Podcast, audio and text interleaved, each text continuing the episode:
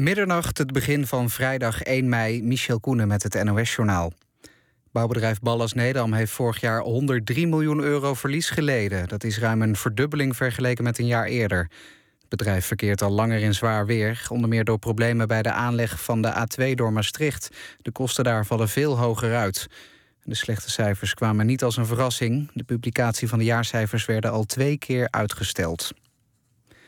De politie in Canada is gestopt met de reddingsactie van twee vermiste Nederlandse poolreizigers. Ze gaan ervan uit dat Philip de Roo en Mark Cornelissen zijn verdronken nadat ze door het ijs zijn gezakt. Na een noodsignaal vond de politie alleen maar spullen van de twee. De Nederlanders vertrokken begin deze maand naar de Noordpool om de gevolgen van klimaatverandering te onderzoeken. Er komen maximaal 700 asielzoekers in het opvangcentrum Oranje in Drenthe. De gemeenteraad is daarmee akkoord gegaan. De komende 2,5 jaar wordt het opvangcentrum een volledig asielzoekerscentrum. Daarna is het einde oefening, zegt burgemeester Tom Baas van Midden-Drenthe. De Tweede Kamer wil dat de NS onderzoekt of het treinpersoneel op vaste routes moet gaan rijden. Volgens de VVD kunnen zo verstoringen op het spoor gemakkelijker worden opgelost. Toen de NS zo'n 15 jaar geleden het rondje om de kerk wilde invoeren voor conducteurs en machinisten, leidde dat tot stakingen. Het plan verdween daarna snel van tafel. Actrice Annick Pfeiffer heeft de Mary Dresselhuisprijs gewonnen. Ze kreeg de prijs in het tv-programma Opium. De prijs bestaat uit een penning en een cheque van 12.500 euro. Dat geld is bedoeld voor haar verdere persoonlijke ontwikkeling in het toneelspelen. De prijs wordt eens in de twee jaar uitgereikt aan een acteur, actrice of gezelschap met een uitzonderlijk talent. Het weer. Het wordt tussen de 2 en 5 graden vannacht. Overdag vooral in het noorden zon. Het zuiden is bewolkt, maar wel droog bij een graad of 12. Zaterdag overal zon bij 10 tot 15 graden. Dit was het NOS Journaal. NPO Radio 1. VPRO. Nooit meer slapen.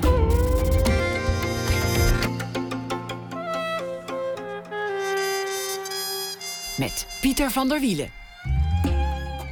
Goedenacht. Kunst kijken in de bioscoop. Misschien handig, juist nu er zo geklaagd wordt over de drukte in musea. We bespreken het uh, idee na één uur. Dan ook aandacht voor uh, schrijver Jeroen Brouwers, die vandaag 75 jaar werd. Maar we beginnen met Boudewijn de Groot. Achterglas is de titel van het uh, nieuwe album. Heeft even geduurd. Een album vol nieuwe liederen over zijn jonge jaren, zijn jeugd, zijn ouders, zijn verblijfplaatsen, oude liefdes. Een plaat waarin weemoed en nostalgie soms lijken te overheersen. Boudewijn de Groot is al eh, meer dan 50 jaar eh, actief. Afgelopen jaar speelde hij een tournee met voor het laatst al zijn grote hits. En hits heeft hij eh, veel gehad, samen met tekstschrijver Lennart Nijg. Jimmy, wel te rusten meneer de president, het land van Maas en Waal... Avond. Ik hoef ze eigenlijk helemaal niet allemaal op te noemen. Geboren in 1944 in Batavia, groeide op in de regio Haarlem, woonde en passant ook in België en in Hollywood. Welkom Boudewijn de Groot. Dankjewel. Leuk dat je, dat je er bent. Een, um, een nieuw album, achter, achter glas. Lang geduurd. Is er, is er een moment dat het ging stromen? Was er, was er een specifiek moment aan te wijzen dat, dat de liedjes ineens kwamen? Um, ja, het is een 2009, denk ik ongeveer. Um, ik, ik, weet niet precies waarom, maar, maar toen kwam er een soort uh, het is een beetje wrang om dat nu te zeggen, maar een soort, soort vulkaanuitbarsting. Uh, ik ging zitten met het idee van ik, ik moet verder schrijven. Want ik had in de jaren daarvoor, uh, een jaar of acht geleden, had ik een aantal teksten geschreven. Maar die gingen voornamelijk over uh, mijn ouders, omdat ik daar op dat moment nogal mee bezig was. En um, later, dus, dus vier jaar later ongeveer, kwamen opeens andere teksten. Ik, ik ging naar een appartement van uh, vrienden van ons in Antwerpen. En daar ging ik zitten en het, en het kwam er opeens eh, uit. Dus ja, er was, was een soort uh, tweede eruptie. Je ging zitten. Dat klinkt, ja. dat klinkt ook wel mooi als je het ja. zo zegt. Ik ging ja. zitten. Alsof je de hele tijd stond en, en rondliep. Ja, ja, nou ja, ja, ik, ik, nou ja ik, liep, dan... ik, wil niet zeggen wat doelloos rond, want, want uh, dat is natuurlijk wat al te pathetisch. Maar ik, uh, nee, ik, ik ging natuurlijk zitten met de, met de bedoeling van nu moet ik, ga ik teksten schrijven. Um, en dat, ja, ik ging zitten en het, en het gebeurde. Ineens kwamen kan... ze daar, ineens was de, de, de ja, inspiratie ja, uh, daar. Ik zei net, er zit veel weemoed, veel, veel nostalgie, veel, veel lijkt te gaan over ehm, nou ja, de onbereikbaarheid van dingen die ooit waren. Ja, ja en, en bereikbaar lijken. Uh, omdat uh, in de tijd dat ze actueel waren en, en daadwerkelijk bereikbaar waren, uh, emotioneel waren ook. Het waren emotionele relaties. Ehm, toen de relatie op een gegeven moment niet meer bestond, om wat voor reden dan ook, ehm, bleef de emotie wel bestaan. En terugkijkend op die oude situaties voelde ik dezelfde emotie weer terugkomen. Waardoor zo'n relatie opeens op een bepaalde manier weer levend wordt en, en binnen handbereik, maar dat dus niet is. Uh, en vandaar dus de titel Achterglas.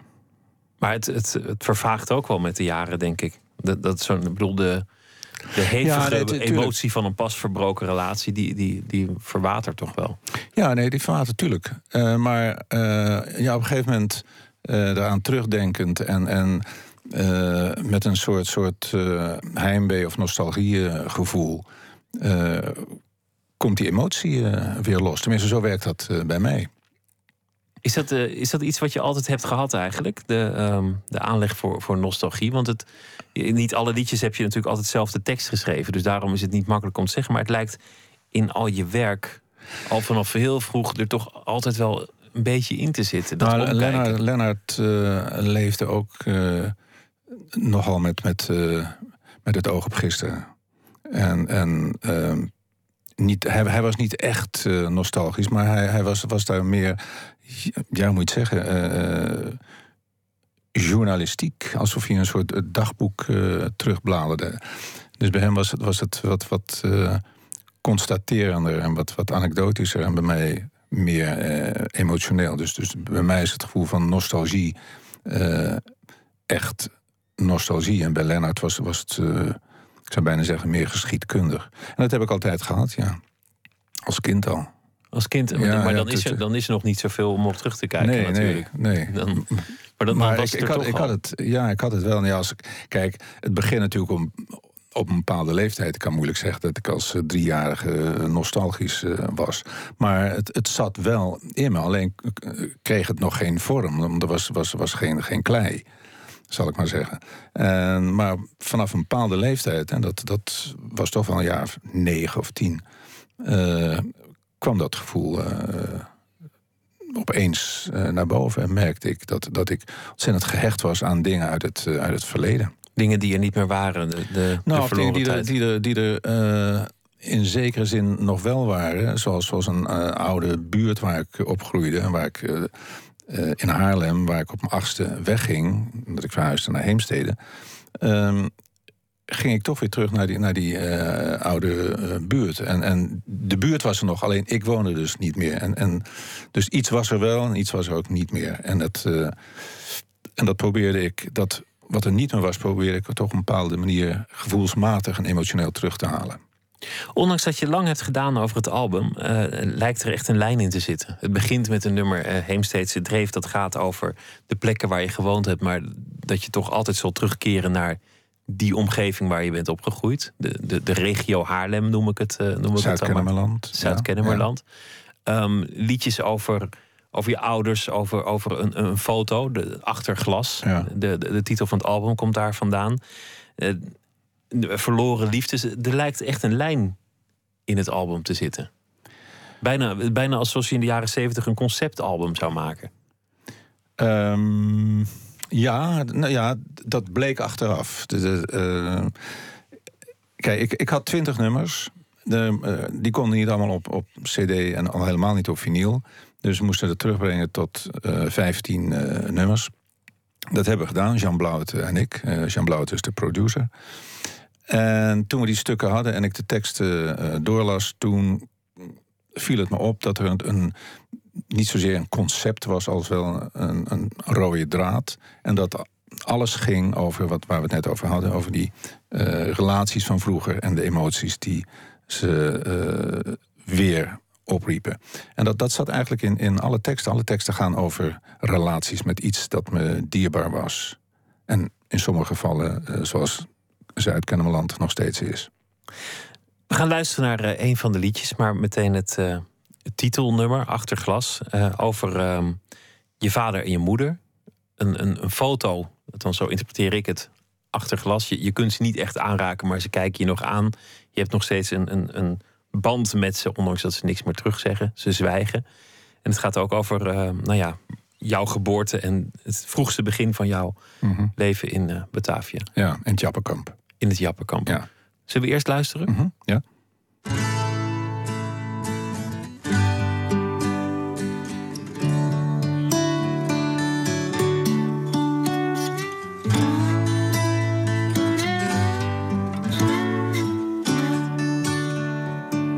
Ik zag mijn vader achter glas. In witte tropenkleren. Ik vroeg hem hoe het vroeger was. Toen hij nog vrouwenjager was. Zoals zoveel tropenheren. Onder de palmen van Surabaya. De groene dreven van Bandung de geur van de Tjurupurut. Maar hij zweeg zoals hij altijd had gezwegen. En hij zweeg voorgoed. Ik zag mijn moeder achter glas. Als kleine witte vlinder. Ik vroeg haar hoe het vroeger was. Toen zij een jonge moeder was nog door geen angst gehinderd. Aan het strand van Surabaya, de koele tuinen van Bandung, het geluid van de percutoet. Maar zij zweeg, liever had ze niet gezwegen. Maar zij zweeg. Ik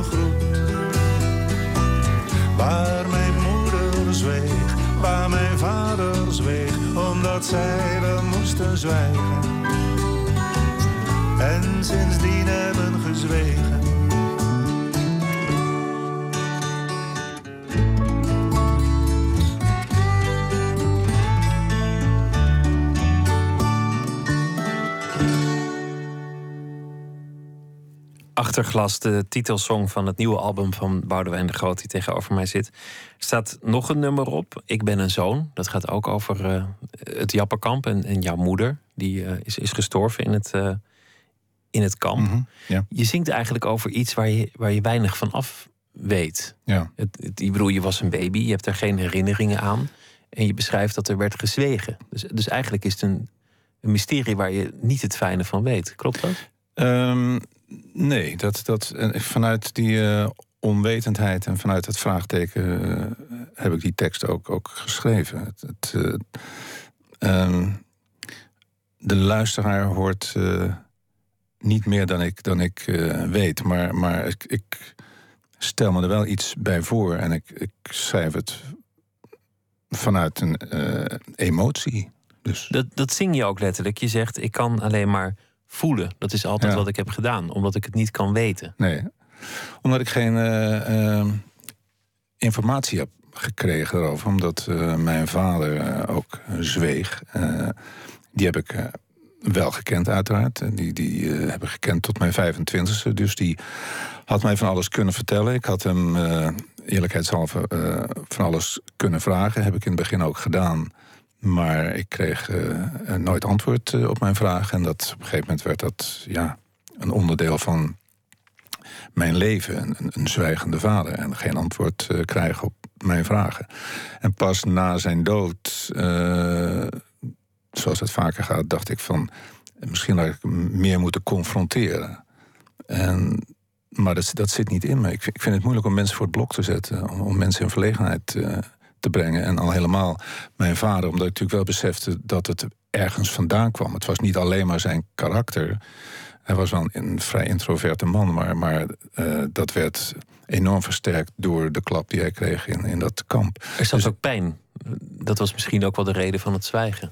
Ja, dat, dat zeker. Zeker, ja. En, en, uh, Je hoort het heel vaak hè, van, van uh, mensen die in Indië zaten. Mensen uit die tijd, die generatie, maar ook specifiek is het volgens mij iets van, van de Indiëgangers en, en de Indische mensen. Dat er bij thuiskomst in Nederland over werd gezwegen. Ja, dat, dat uh, is, is een reactie die ik heel vaak heb gekregen. Want, want ik zing dit nummer en ook Achterglas.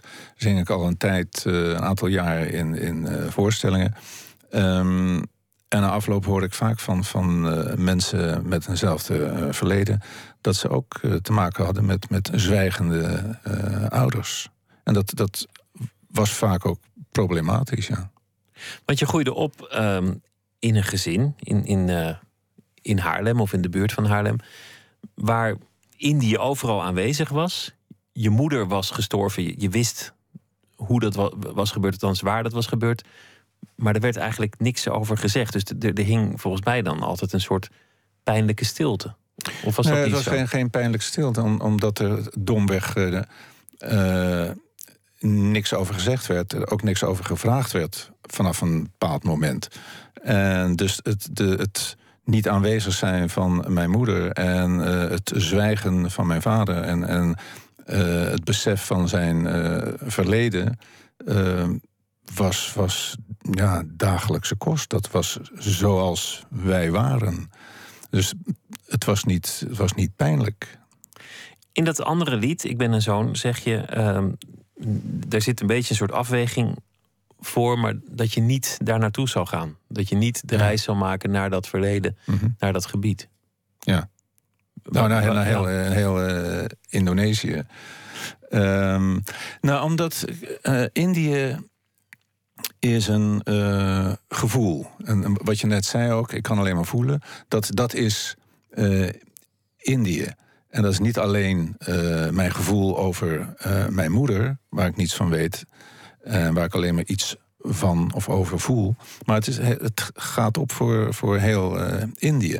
En ehm, dat koester ik op een bepaalde manier. Ik, ik vind dat, dat, en dat zal misschien ook, het heeft, ja, het heeft niet te maken met nostalgie, want dat kan natuurlijk niet. Maar toch een, toch een, een vreemd gevoel van, van heimwee naar iets dat ik niet ken, maar dat in me zit en dat uit het verleden komt. En dat ik niet uh, kwijt wil raken op, deze manier. Dit, dit is, uh, zal ik maar uh, melodramatisch zeggen, mijn Indië. Um, en dat wil ik niet kwijtraken. En dat wil ik niet toetsen aan een werkelijkheid die niets te maken heeft met mijn Indië. En ik kan, als ik naar terug ga, en zeker dan de plek waar ik dan geboren ben, het zegt mij niets. En uh, al zou die plek uh, onveranderd zijn, dan nog zou het me niet zeggen, omdat ik natuurlijk geen visuele herinneringen heb. Maar er is misschien een, een graf van je moeder, weet nee, je dat? Is, nee, is een kruis. Een kruis, ergens. Ja. Ja, je hebt zo van, van, die, van die erevelden. En daar, daar staan honderden van, van die kruisen. Van, van alle mensen die uh, gestorven zijn in die interneringskampen. En die ze al of niet teruggevonden hebben. Maar ik stel me voor dat daar op die velden zelf niet de mensen zelf ook liggen. En er staan gewoon de kruisen ter herinnering. Um, dus ja, ik kan er naartoe gaan, maar ik kan ook een foto kijken. Ik bedoel, het, het, het... Mijn dochter is, is, is er naartoe gegaan en die was daar heel emotioneel onder. Die, die stond, stond bij dat kruis en schoot daar vol. Maar ik, ja, misschien zou ik dat ook wel doen, maar dan nog denk je, oké, en dan? Ik, bedoel, ik, ik kan er verder niets mee. Niets meer dan wat ik nu heb. Het enige wat, wat er kan gebeuren is dat mijn Indië-gevoel eh, aangetast wordt en, en ja, eh, voor altijd eh, anders is en, en niet meer wat ik graag wil. Toch een, een eh, roerig begin van, een- van een leven. Heel kwetsbaar als baby. Tussen, tussen dood, tussen dysenterie, tussen honger. En dat overleeft. Een eh, kennelijk een sterke baby. Misschien ook wel geluk gehad. Ja, en waarschijnlijk ook wat, wat dingetjes toegestopt gekregen, wat extra eh, voedsel. En, en ja, toch gespaard gebleven voor, voor infecties en, en enge ziektes. Ja. Dat, Geen echte herinneringen naar ik aannemen, omdat je zo jong was eh, aan, aan Indië. Dus jouw jouw eigen herinneringen beginnen in, in Nederland. ja. ja. Ehm, die vader die zweeg. Mhm. Maar goed, op een gegeven moment dacht je van... nou ja, oké, dan, eh, dan vraag ik er ook maar niet naar. En zo begon... Nou, die vader eigen- was er zelfs eh, de eerste jaren niet eens. Want, want die is, toen wij in 46 eh, naar Nederland kwamen... is hij vrij snel daarna weer teruggegaan... om zijn tropenpensioen vol te maken. Ehm, en dus, dus die heb ik eh, tot mijn zevende eh, eigenlijk niet, niet eens gezien. Dus jij werd opgevoed door, door iemand anders. Ja, door mijn tante. En toen was hij er. En toen, nou ja, dat hebben we net besproken. eh, toen werd daarover gezwegen. Hij is ook niet eh, heel lang in je leven gebleven. Jij was 25, Ja. zei je, toen die, eh, toen die stierf. Wat, wat was jij voor, voor jongen? Want je zei net, het ligt niet in mijn karakter om te confronteren. Nee. Dat vind ik interessant, omdat jij vaak wordt aangeduid als een protestzanger. En bij een protestzanger Ja, dan denk je aan, dat een, is dan- aan een rebel. En een, Ja, maar dat, maar dat is, ben is je volgens mij helemaal niet. Nee, ben ik ook zeker niet. Nee. Ehm, ja, maar kijk, ja, zo'n protestlied, dat, dat, dat is toch tegen een, een neutrale tegenpartij. Tenminste, een, een, een niet fysiek aanwezige eh, tegenpartij. En al zeker niet tegen iemand die me dierbaar is. Ehm, ik, bedoel, ik, ik kan best mensen eh, eh, confronteren met, met eh, mijn woede ten opzichte van hen. eh, als ik geen, geen relatie met ze heb. Maar mensen die me dierbaar zijn, of waar ik, waar ik in ieder geval een wat hechtere band mee heb. Daarvan vind ik het moeilijk om ze in, verlegenheid te brengen. Maar dat heeft verder niets te maken met, met een protestlied kunnen zingen. Nee, maar het is een, een, karakter dat ehm, voorzichtig is. In, in die zin. Nou, meer dan voorzichtig. Ik, ik ben Verlegen? ontzettend. ontzettend ja, nou, verlegen is, is gelukkig wat, wat, wat afgenomen. Ehm, maar nee, ik, ben, ik ben ontzettend eh, plichtsgetrouw en gezagsgetrouw. En als ik. eh, f- eh, ja, A heb gezegd, dan, dan vind ik het mijn plicht om B te zeggen. En, en ja, dus dat, dat, zo, zo zit ik in elkaar. Waarschijnlijk ook iets, iets uit eh, de opvoeding. Wat, wat was er van- je geworden? Eh, ik bedoel niet zozeer welk beroep je was gaan doen of hoe je aan de kost was gekomen. Maar wat voor iemand was je geweest als je niet die uitweg had gevonden van de muziek, het lied, het podium en eh, de roem en de, en de muziek? Bedoel je als ik daar niets mee had gedaan of als het niet Nou in, ja, mij, in mij had gezeten? Als het gewoon niet was gebeurd. Als je, als je nooit Lennart Nijg was tegengekomen, nooit gitaar Ja, was nou- gaan spelen en je was een docent biologie geworden. Nou, nee, dat was ik nooit geworden. Maar nee, kijk, ik ben gitaar gaan spelen omdat eh, eh, het vriendinnetje van mijn broer eh, gitaar speelde. Maar als zij er niet was geweest, was er waarschijnlijk wel iemand anders geweest. Waardoor ik gitaar was gaan spelen. En als Lennart er niet was geweest, dan had ik misschien al van het begin af aan mijn eigen teksten geschreven. Of was er misschien iemand anders geweest. Maar die waar ik muziek was, was hoe dan ook gebeurd. muziek was, was hoe dan ook gebeurd. Of het. Eh, kijk, dat het professioneel gebeurd is, dat, dat, dat was op een gegeven moment eh, een kwestie van een keuze. En het moest A worden of B en het werd B. En A was eh filmacademie. Die heb ik afgemaakt en ik solliciteerde bij de toenmalige NTS als cameraman.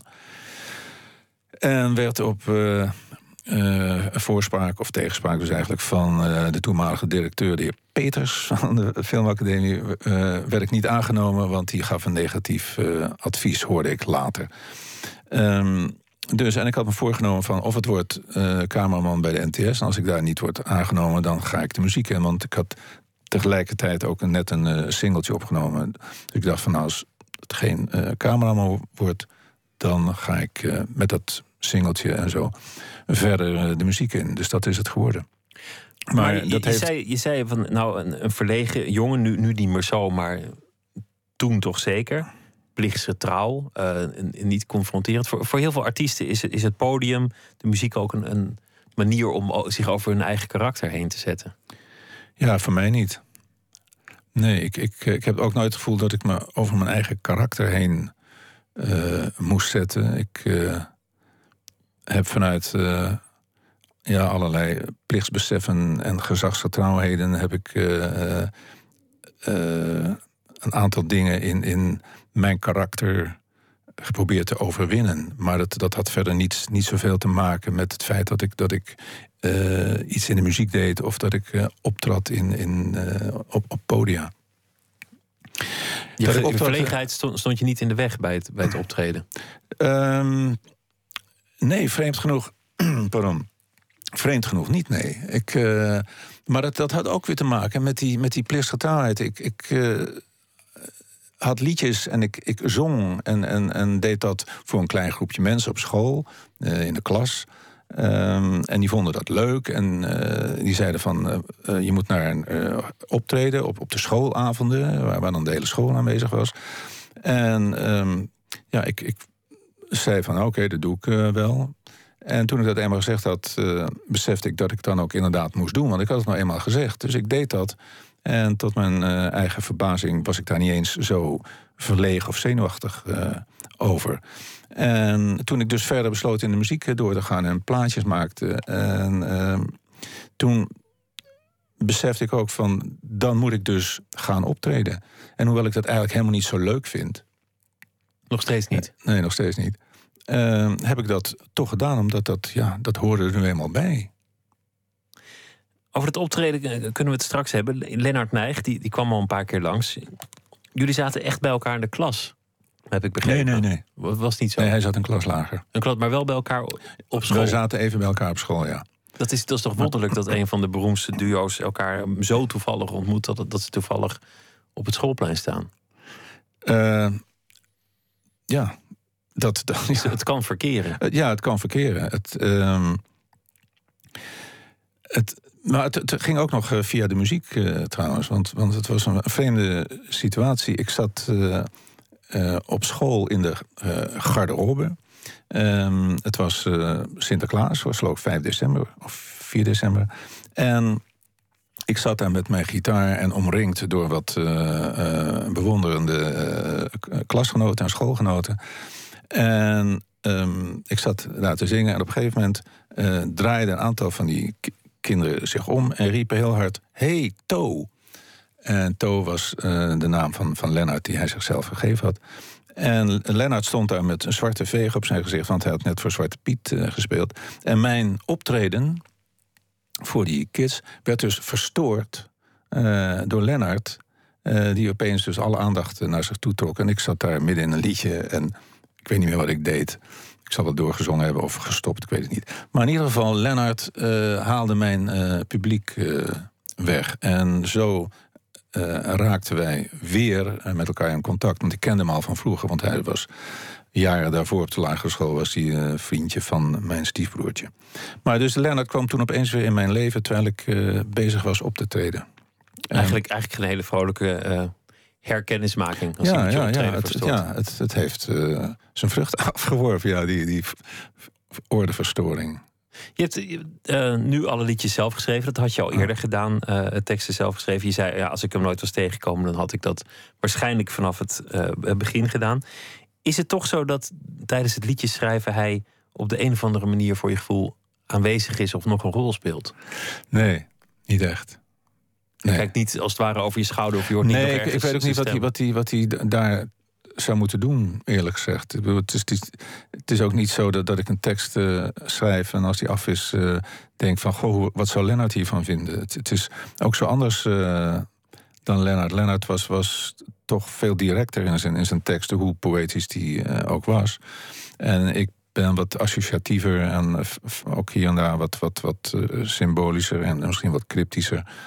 Ehm, en Lennart had dat eigenlijk helemaal niet. Ik heb je één keer eerder gesproken. Toen vertelde je een, een anekdote die, die mij is bijgebleven. Het concert van eh, Bob Dylan in de Royal Albert Hall in 66. Een heel beroemd concert. Dat uh, Dylan wordt uitgevoeterd uit Judas. het. Ja, Judas. I don't believe you, you're a liar. Een um, anekdote die, die echt rock and roll geschiedenis is geworden. En jij vertelde toen dat je daarbij aanwezig was, maar eerder wegliep omdat je het zo'n bak herrie vond. Heb ik dat verteld? Ja. Dat kan niet, want ik ben daar helemaal niet geweest. Maar waar, waar, hoe kom je bij dat, aan het verhaal? Heb je dat gelezen? Nee, dat heb je ooit verteld. Heb ik dat verteld? Hier in de gang van. De, je zei dat je in Londen Dylan en de band toen had zien spelen. Wanneer heb ik dat verteld? Oh ja, een jaar of tien geleden. Is niet, het is niet zo. Nee. Oh, wat jammer. Ik vond het een mooi verhaal. Ja, ik, vond, ik vind het misschien, misschien had ik ja moeten zeggen. Maar nee, ik, eh, ik, ik, ben, ik, nee, ik heb Dylan, Dylan eh, nooit gezien. Behalve een aantal jaar geleden in de Heineken Musical. Misschien dat mijn geheugen naar de galamiezen gaat langzaamaan. Heb ik dat tegen jou verteld? Ja. Echt waar? Ja. Oh. Maar um, nou ja, die, die, uh, die, die gaat dan eventjes verloren, kan gebeuren. Ja. Het was natuurlijk wel een, een tijd waarin, waarin jullie die muziek begon, waarin jij die muziek begon te maken, waarin alles veranderde in de wereld. De, de Beatles, Dylan, uh, die, die hele periode. Heb, heb je daar echt aan deelgenomen zelf, voor je gevoel? Uh, ja, ik, ik, heb aan deelgenomen omdat ik me natuurlijk wel, wel liet inspireren door, door de muziek van, van die tijd. En uh, dus ik, ik vond mezelf wel onderdeel van, van dat muzikale uh, geheel. En op een gegeven moment werd het zelfs zo sterk dat ik uh, dacht van ik moet in het Engels uh, gaan zingen. Heb ik even gedaan. En dat vond ik een leuk uitstapje, maar ik, ik, ik, hoorde mezelf toch niet echt overtuigend Engels zingen. Dus daar ben ik weer van teruggekomen. Maar um, ik, ik was wel ontzettend bezig met, met de muziek van die tijd. En probeerde dat in mijn eigen muziek te integreren. Ja. Absoluut. En ik, ik, wilde ook weten wat, wat je met Nederlands uh, kon doen, hoe ver je kon gaan. En, en omdat in die tijd riep iedereen van ja, Nederlands is een moeilijke is er taal. Niet geschikt voor, is er niet geschikt voor die muziek. En ik dacht van nou, dat, dat kan haast niet waar zijn. Dus ik heb dat ja, op, op verschillende muziekstijlen toch, toch uitgeprobeerd. En, ook uh, jazz uh, een beetje geprobeerd, maar dat, dat... Want popmuziek was aanvankelijk natuurlijk een beetje voor de nozems. Uh, en de jazz, dat, dat was voor de, voor de nette Haarlemse jongens. Ja, ja, de, de modernisten, die, die hielden zich bezig met jazz en Franse chansons. En dat, dat was ik dus ook, maar in mijn muziek. maar ja, dat, dat, het was een beetje net de overgangstijd. En in 1965 was de, de jazz zoals dat tot dan toe de moderne jazz heette, dat, dat verwaterde een beetje. En alle grote Nederlandse jazz die zag ik opeens in de studio terug, die op mijn platen meespelen en daar braaf keurige arrangementjes zaten te blazen. En dat, dat vond ik. aan de ene kant vond ik dat een enorme eer, want ik had daarvoor altijd ontzettend tegen ze opgekeken. Harry van Beek, Herman Schonewald, Piet Noordijk. En zo vond ik fantastische muzikanten. En die waren met, met serieuze muziek bezig en waren artistiek en zo. En die zaten daar opeens in de studio. Dus ik vond dat aan de ene kant een enorme eer, maar aan de andere kant vond ik het ook een, beetje. Ik werd er een beetje mistroostig van. Ik vond het een beetje zielig ook dat ze daar op die manier nu uh, hun brood moesten verdienen en niet meer uh, met hun eigen uh, muziek voor volle, nou voor veel publiek hun, jazz konden spelen. Maar dus dat, dat, dat verwaterde wat. Dus, dus um, in mijn eigen muziek ja, ging ik me niet, niet, niet met jazz bezighouden. En ook niet met Franse chansons, hoewel ik dat in het begin wel wilde. Maar dat, daar was geen, geen publiek voor. Dus toen ben ik wat meer toch de, de popmuziek ingegaan.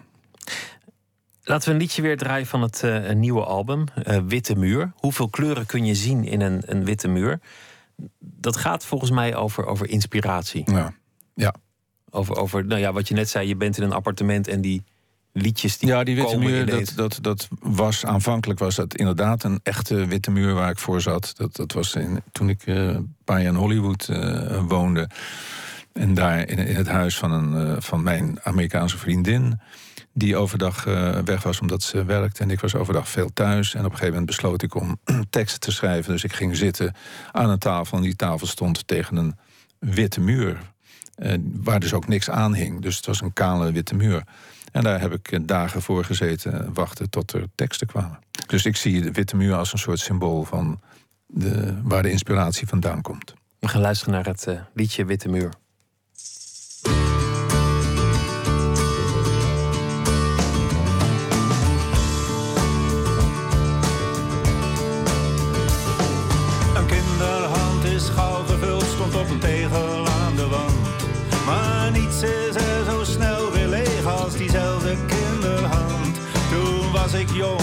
Stak nieuwsgierig mijn hand in het gele vuur.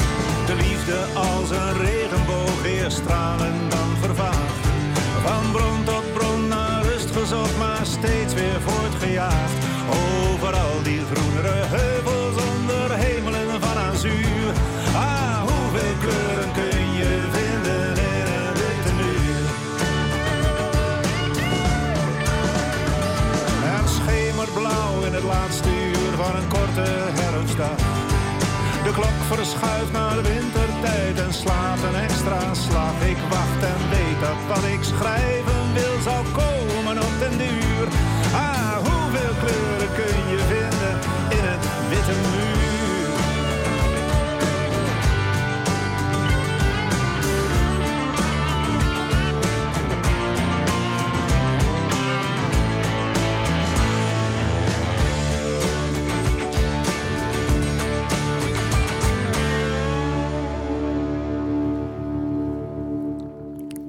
Witte Muur, de eerste single van het nieuwe album Achterglas van Boudewijn eh, de Groot. Staat het nog, singles?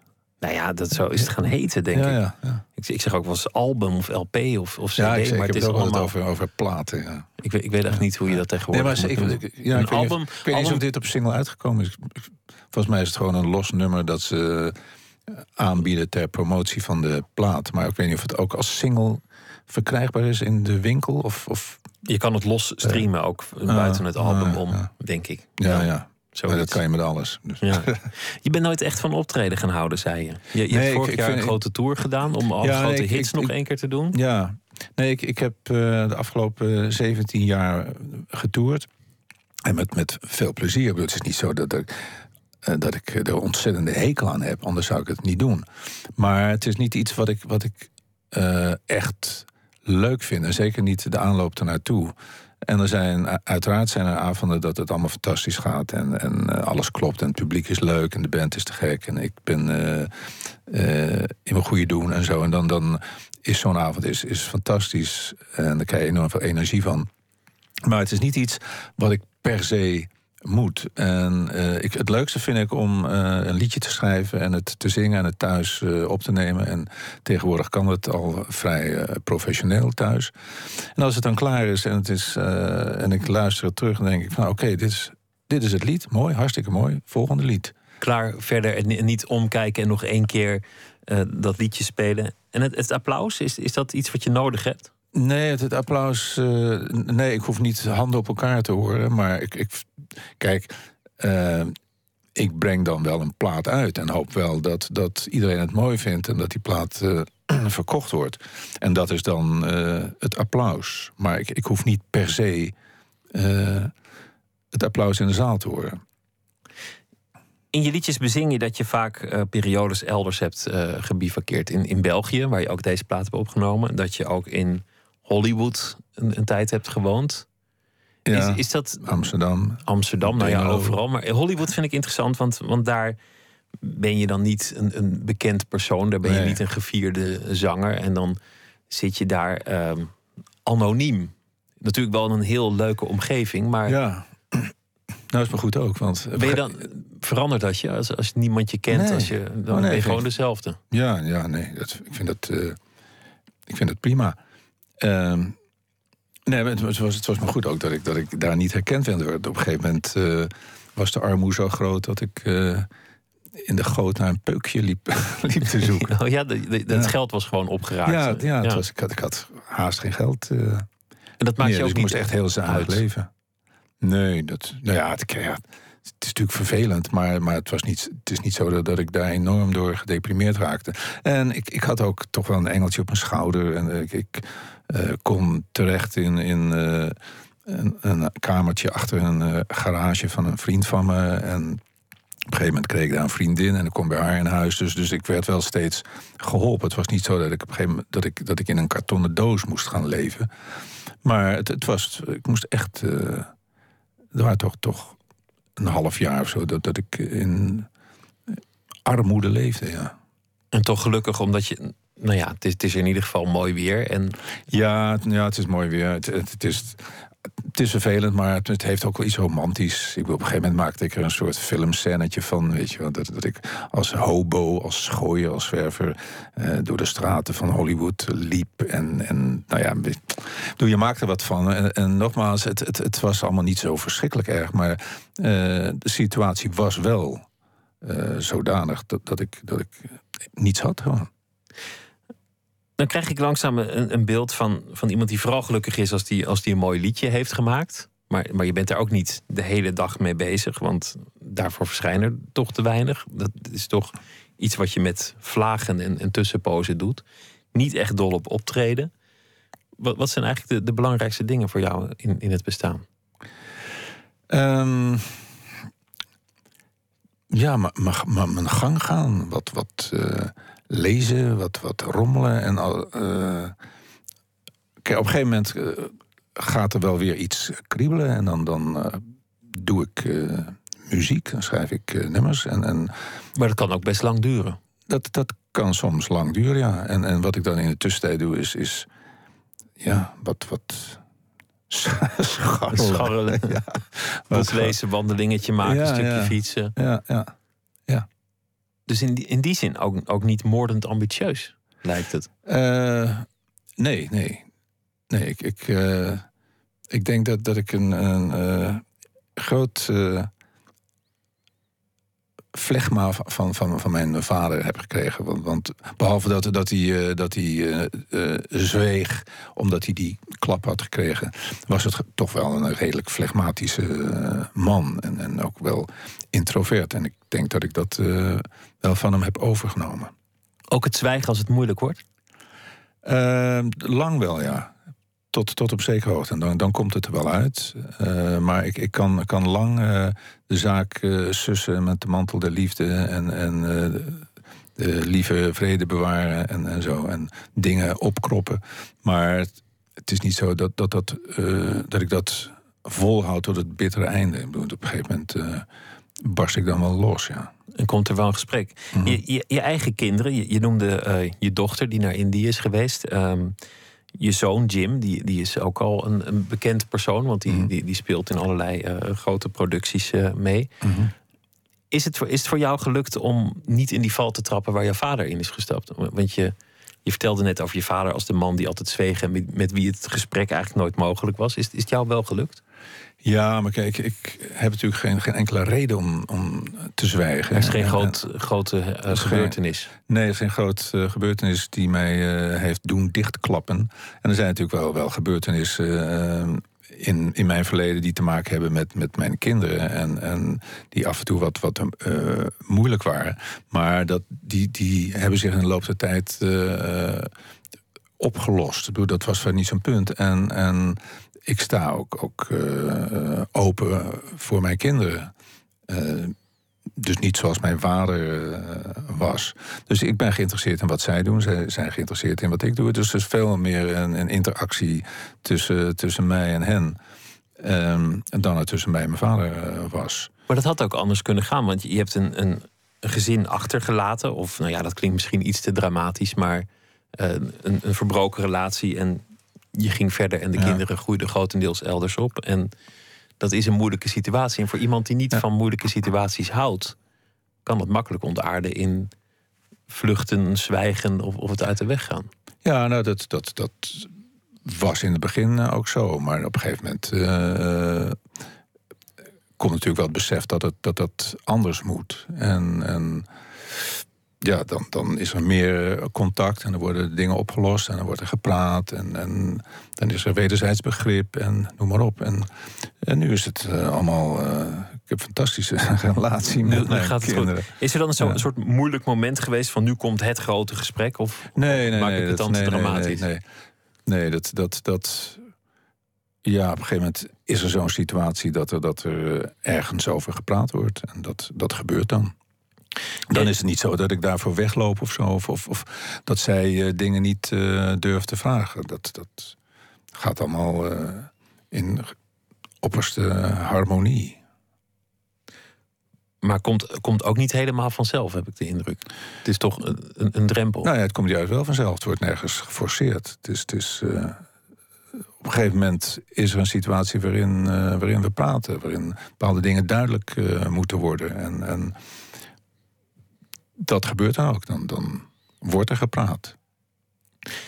Je bent um, 70 inmiddels. Mhm. Uh -huh. uh, je wordt dit jaar 71. Is, is dat eigenlijk een, nog, nog een groot moment voor jou geweest? Dat je dacht, zo, nu, nu, nu kom ik in een nieuwe fase. Of gewoon nu, nu begin ik aan de, grote zeven. Of, uh, nee, ik heb nooit met grote vijf met grote en vijf zes, en nee, vier, het leven begon ook bij veertig en zo. Dat, nee. Ik vraag, het ook, ik vraag het ook omdat die, die tournee um, in zekere zin het achterlaten van een stuk verleden was. Ik bedoel, je, je, zei ik speel nog één keer al die grote hits en daarna ga ik heus nog wel optreden, maar niet in die vorm. Daar lijkt ook een soort punt in te zitten, in dat statement. Uh, nou, het is, het een, uh, een punt, komma, want ik ga met, toch met een aantal dingen uh, wel door. Um, maar het, heeft te maken, en, en wat dat betreft heeft, het, heeft de ouderdom er iets mee van doen. Um, of het ouder worden, laat ik dat liever zeggen. Um, en dat is dat, dat ik merkte dat ik, dat ik zenuwachtig begon te worden in de aanloop naar een tournee. En dat was omdat ik me begon af te vragen van hoe ik in godsnaam uh, weer een nieuw programma moest uh, samenstellen.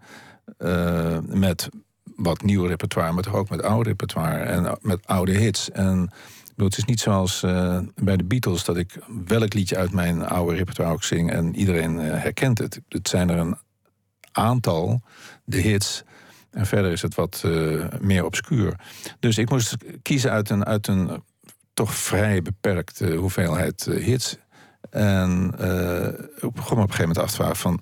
is dat nog wel interessant? En, en, en vindt het publiek dat uh, nog wel leuk? Moet ik nou weer testamenten? Moet ik nou weer Land van Maaswaal van stal halen? En hoe moet ik het nu weer doen?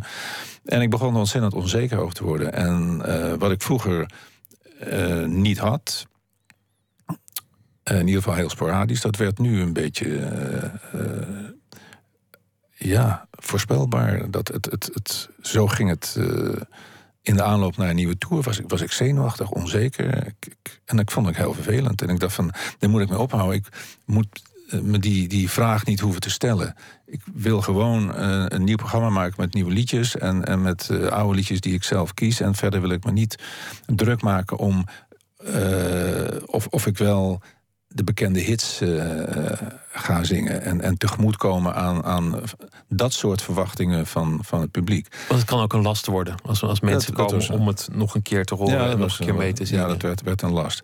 Um, en dan kan je zeggen van ja, als je alleen maar nieuw repertoire gaat zingen, dan kan je daar natuurlijk uh, zenuwachtig en druk over maken of dat nieuwe repertoire wel ontvangen wordt. Maar dat is dan in ieder geval.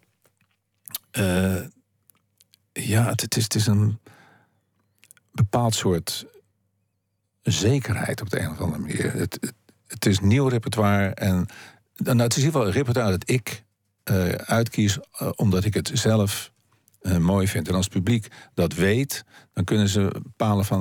oké, we gaan wel of niet. en als ze alleen maar die oude hits willen horen, dan komen ze niet. En als ze bereid zijn om het nieuwe repertoire te horen... en, en wat onbekendere stukken, dan komen ze wel. En ik zie wel of dat volle zaal oplevert. En zo ja, hoe groot die zalen zijn en anders... ja, dan, ik, ik zie wel hoe zich dat ontwikkelt. Er is al gespeculeerd over, over wat, wat dan het, het volgende zou zijn. Met, met Henny Vriend en, en, en George Kooijmans. Daar, hoe serieus is dat? Of was het gewoon een. een ja, nee, is redelijk, redelijk, serieus. Ja? ja, dat wilden we eigenlijk dit jaar doen. Maar uh, de Earring uh, hebben een jubileum eind van het jaar. Dus, dus George is daar mee bezig. En ik geloof dat er een, een, een nieuwe plaat ook komt in het licht van, van het jubileum. En optreden in, in de Heineken Musical Hall. En uh, dat, dat vergt uiteraard veel energie en aandacht voor hem. En hij wil het niet verdelen, zijn aandacht niet verdelen tussen dat project en ons project. Dus we hebben het een jaar uh, opgeschoven. En we gaan nu, als alles uh, gaat zoals we hopen, volgend voorjaar, volgende zomer de studio in. En dan maken we een plaat. En dan gaan we aansluitend toeren drie, uh, drie legendes uit een heel andere hoek van de Nederlandse muziek. is wel een wonderlijke combinatie. Mm -hmm. Ja, toch? Die, ja, die drie mannen samen. Wat, ja. Lijkt mij. Ja. Nou, Henny en ik liggen natuurlijk wat, wat dichter bij elkaar muzikaal dan, dan uh, Sjors en, en wij. Um, dus ik denk dat, dat uh, Sjors wat, wat meer water bij de wijn uh, moet doen. Hij zal uh, toch Nederlandstalig. Het is de bedoeling dat we Nederlandstalig doen. En um, Henny en ik schrijven een nieuw repertoire. Sjors in principe ook, maar die schrijft geen Nederlandstalige teksten. Misschien dat hij dat nu wel gaat proberen. Maar uh, het, die zal grotendeels dan toch wat meer op de muziek gericht zijn. Ter, uh, ja. Ter, terloops heb je altijd laten weten dat je ook eigenlijk wel interesse had in, in andere uitingsvormen. Een, een roman. Heb je het wel eens over gehad? Ja, het lijkt me, lijkt me fantastisch uh, om dan voor die witte muur te gaan zitten en dat er dan niet een, een, een tekst komt. Maar echt een boek. Maar dat er, dat er opeens een verhaal komt, ja. Het, het lijkt me fantastisch om een verhaal te kunnen schrijven. Niet, niet een autobiografie, niet, niet iets non-fictie, maar echt een verhaal. Dat, dat is wat je bedoelt. Ja, ja, gewoon een, ja, en, en dat het. Ja, kijk, wat voor verhaal. Dat, of dat nou uh, autobiografische uh, aspecten heeft. En weet je wel, dus dat, dat zou best kunnen. Maar dat, het, geen autobiografie in ieder geval. Maar gewoon een, ja, een verhaal. En dan gaan zitten aan het eind van de dag. Ik was geloof ik, Jeroen Brouwers hebben jullie straks. Hè? Die, ja. die, die, zei geloof ik een keer in een interview van... Uh, als ik na een hele dag werken tien mooie regels heb geschreven... dan heb ik een fantastische dag gehad. Uh, en ik dacht, tien regels, weet je, dat kan niet veel zijn. Maar ik denk dat het, dat het toch inderdaad een euforisch moment is als je aan het eind van de dag tien prachtige regels uh, hebt. En dat de volgende dag weer gebeurt. En dat je dan na een paar maanden opeens een schitterend uh, verhaal hebt. Maar. Ja, doe het. Iedereen zegt van ja, de eerste regel is uh, belangrijk. Weet je, de openingsregel, dat, dat, ik denk altijd dat de tweede regel belangrijk is. Want als je een mooie eerste regel hebt. Maar god, wat moet je daarna eh, als tweede regel schrijven? Het lijkt me heel, heel eng. Maar debuteren op je 71ste lijkt me eigenlijk fantastisch. Ja, mij ook. Mooi ja. streven, nou, dat, die, dat 71, dat kan me niet zo schelen. Maar het, ik, uh, het lijkt me gewoon mooi om, om met, met zoiets voor de dag te komen. Om een boek in handen te hebben. Nou ja. Hier uh, achter het glas zit, zit jouw uh, agenten of, of, manager, tevens jouw echtgenote, al twintig uh, jaar. Het is, het is begonnen in de verhouding dat zij jouw agenten was. Zij, zij nee, nee, nee. Of, of is dat niet zo? Nee, nee, nee. Ze was uh, mijn vrouw. En, en we besloten op een gegeven moment dat het gewoon handiger was om het uh, binnenshuis te houden. En niet, niet via via steeds. Dus, dus een, een iemand anders als manager laten optreden. Dat, dat was, ja, dat werd ingewikkelder en zij doet het fantastisch. Dus het was Oh, ik- geen enkele noodzaak om Ik, ik had al helemaal ingevuld dat het andersom was gegaan. Dat ze, dat ze jarenlang je achter de folder zaten met zakelijke dingen. En dat jullie toen verliefd werden. Maar Nee, dat nee, is nee, niet hoe het nee. gegaan is. Nee, nee. Het is. Kijk, zij, zij is ooit getrouwd geweest met Lennart. Dus toen ik eh, op een gegeven moment. ehm, na een verbroken relatie weer. of weer. bij Lennart eh, in huis trok. omdat ik even geen dak boven mijn hoofd had. ehm, kwam zij op een gegeven moment daar langs. omdat ze nog een goede relatie had eh, met Lennart. eh, kwam ze daar op een gegeven moment langs. En zo ontmoeten we elkaar weer. En toen was er nog geen sprake van eh, dat zij eh, mijn zaken ging doen. Het was in de eerste instantie de liefde. En, en later nam ze, Ja. nam ze de, de, de zaken Ja. eh, erbij. Ja. En gaat dus ook altijd mee met optredens, opnames. Jullie, zijn eigenlijk onafscheidelijk. Nou, niet, ja, als ik aan tour ben, gaat ze niet iedere avond eh, mee. Maar, maar zeker in, in het begin. En, en eh, als ik losse dingen doe, zoals nu vanavond is ze er. En met dit soort dingen gaat ze mee. Ja, en, en zorgt dat ik niet eh, lastig gevallen, word met vervelende dingen, confrontaties. Of het kan gebeuren. Ja, dan kan van alles Ja, daar, gebeuren. daar heb je dan een manager voor die dat dan als een soort buffer voor je opvangt. Maar vroeger deed ik het altijd zelf en ging het ook altijd goed. Maar het is, het is sowieso gezellig als ze erbij is. Dus wat dat betreft eh, vind ik het prettig dat ze er is. Het, eh, eh, je, je zei het was een ex-geliefde van, van Lennart, maar er, daar zat heel veel tijd tussen. Dat, dat Ja. is een. een ehm, een van de liedjes die van jou heel populair is geworden is, is Avond. Die heeft hij, geloof ik, ooit voor haar nog geschreven. Ja. En heb jij later weer een beetje veranderd en, en opgevoerd. Ja, hij schreef dat eh, in 74 of zo, of 73. eh, over haar voor eh, Rob de Nijs. Ik was toen de producer van Rob. En ehm, ja, dat, dat, dat is in zijn repertoire op, op zijn, zijn plaat terechtgekomen... en bleef daar ja, een beetje in obscuriteit hangen. En toen ik op een gegeven moment zelf een plaat ging maken, eh, Nieuwe Herfst... eh, en naar materiaal zocht, dacht ik van ik ga toch eens kijken in het repertoire dat Lennart en ik voor Rob hebben geschreven, of daar niet iets bij zit. En ik stuitte op eh, avond en vond dat een mooi lied en, en ook toepasselijk. Ve- Velen met jou. Heb je, heb je soms enig idee ehm, hoeveel sommige van jouw liederen voor mensen betekend hebben? Want, want Ja, dat, dit dat, wordt wel eens dat- opgevoerd en, en gedraaid. En dan, dan mensen met tranen en mensen helemaal geroerd die het op een huwelijk hebben gedraaid, op een, op een uitvaart. Het, Ja. lijkt me soms overweldigend. Eh, nou, het, het- nee, het is, het is niet overweldigend, omdat het natuurlijk steeds incidenteel is. Ehm, maar het, ik, krijg af en toe wel, wel mails die, die heel on- eh, ontroerend zijn. En, en emotioneel en emotionerend ook. Dus, ehm, dus ik weet dat, dat eh, niet alleen avond, maar, maar an- andere nummers ook. eh, dat het ontzettend eh, ingrijpt in het leven van, van sommige mensen. En Veel, veel betekent voor ze, ergens doorheen helpt. Maar ik denk dat alle artiesten dat, dat hebben. Ja, het, het, het lijkt mij een beloning ook. Ja, En tegelijk lijkt het me Ja, af en toe dat- ook dat- beklemmend. ja. En dat, en ja, nou beklemmend? Nee, ik vind het absoluut niet eh, beklemmend. Want het, heeft, het, het schept geen, geen verantwoordelijkheid en, en, en het heeft geen consequenties. eh, en ik schrijf er ook niet naar. Dus wat dat betreft. eh, Alleen maar mooi. is, is, het, is het mooi. En, en ja, het klinkt een beetje lullig om te zeggen van ja, dat is waar je het voor doet.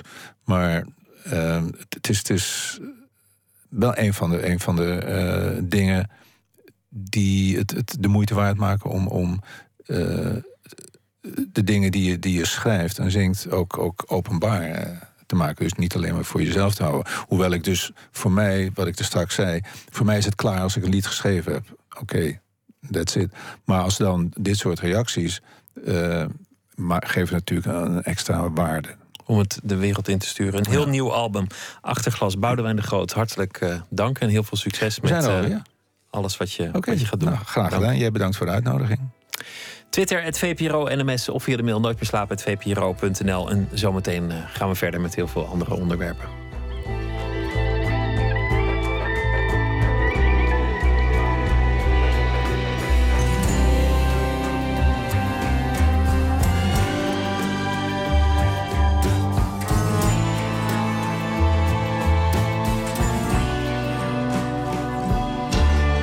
Radio 1. Het nieuws van alle kanten.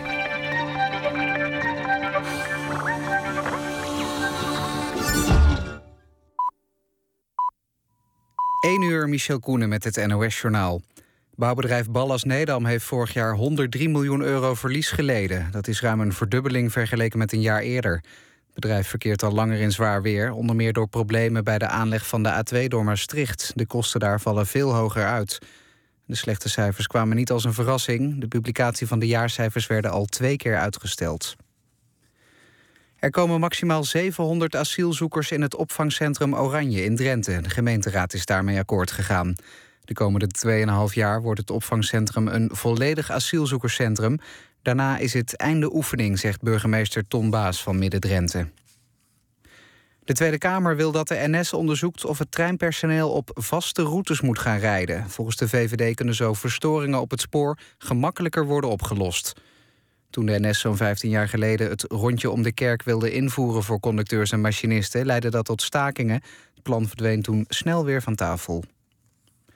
De Britse premier Cameron is de winnaar van het laatste tv-optreden voor de verkiezingen in Groot-Brittannië. 44% van de stemmers vond hem beter dan zijn voornaamste uitdager, Ed Miliband. De twee beantwoorden vragen van het publiek. Cameron, de leider van de conservatieven, werd onder meer minutenlang ondervraagd over het EU-referendum dat hij de Britten heeft beloofd als die herkozen wordt. Donderdag mogen de Britten naar de stembus. In Chili is de vulkaan Calbuco voor de derde keer uitgebarsten. De afgelopen dagen was de vulkaan rustig, maar een nieuwe uitbarsting was voorspeld. Geëvacueerde mensen die net terug naar hun huis waren gegaan om de dikke lage vulkaanas op te ruimen, moeten nu opnieuw weg. Vorige week barstte de vulkaan ook al twee keer uit.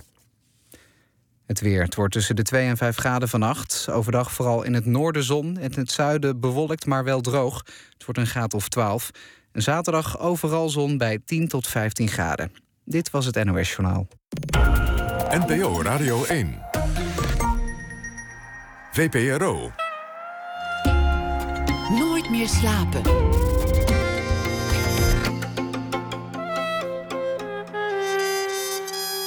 Met Pieter van der Wielen.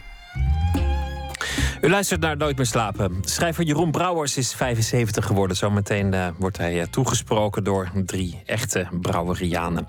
Een ontmoeting met striptekenaar Barbara Stok. En uh, we gaan het ook opluisteren met muziek van My Blue Fan hier live in de studio. Gerard van Emmerik is deze week onze schrijver.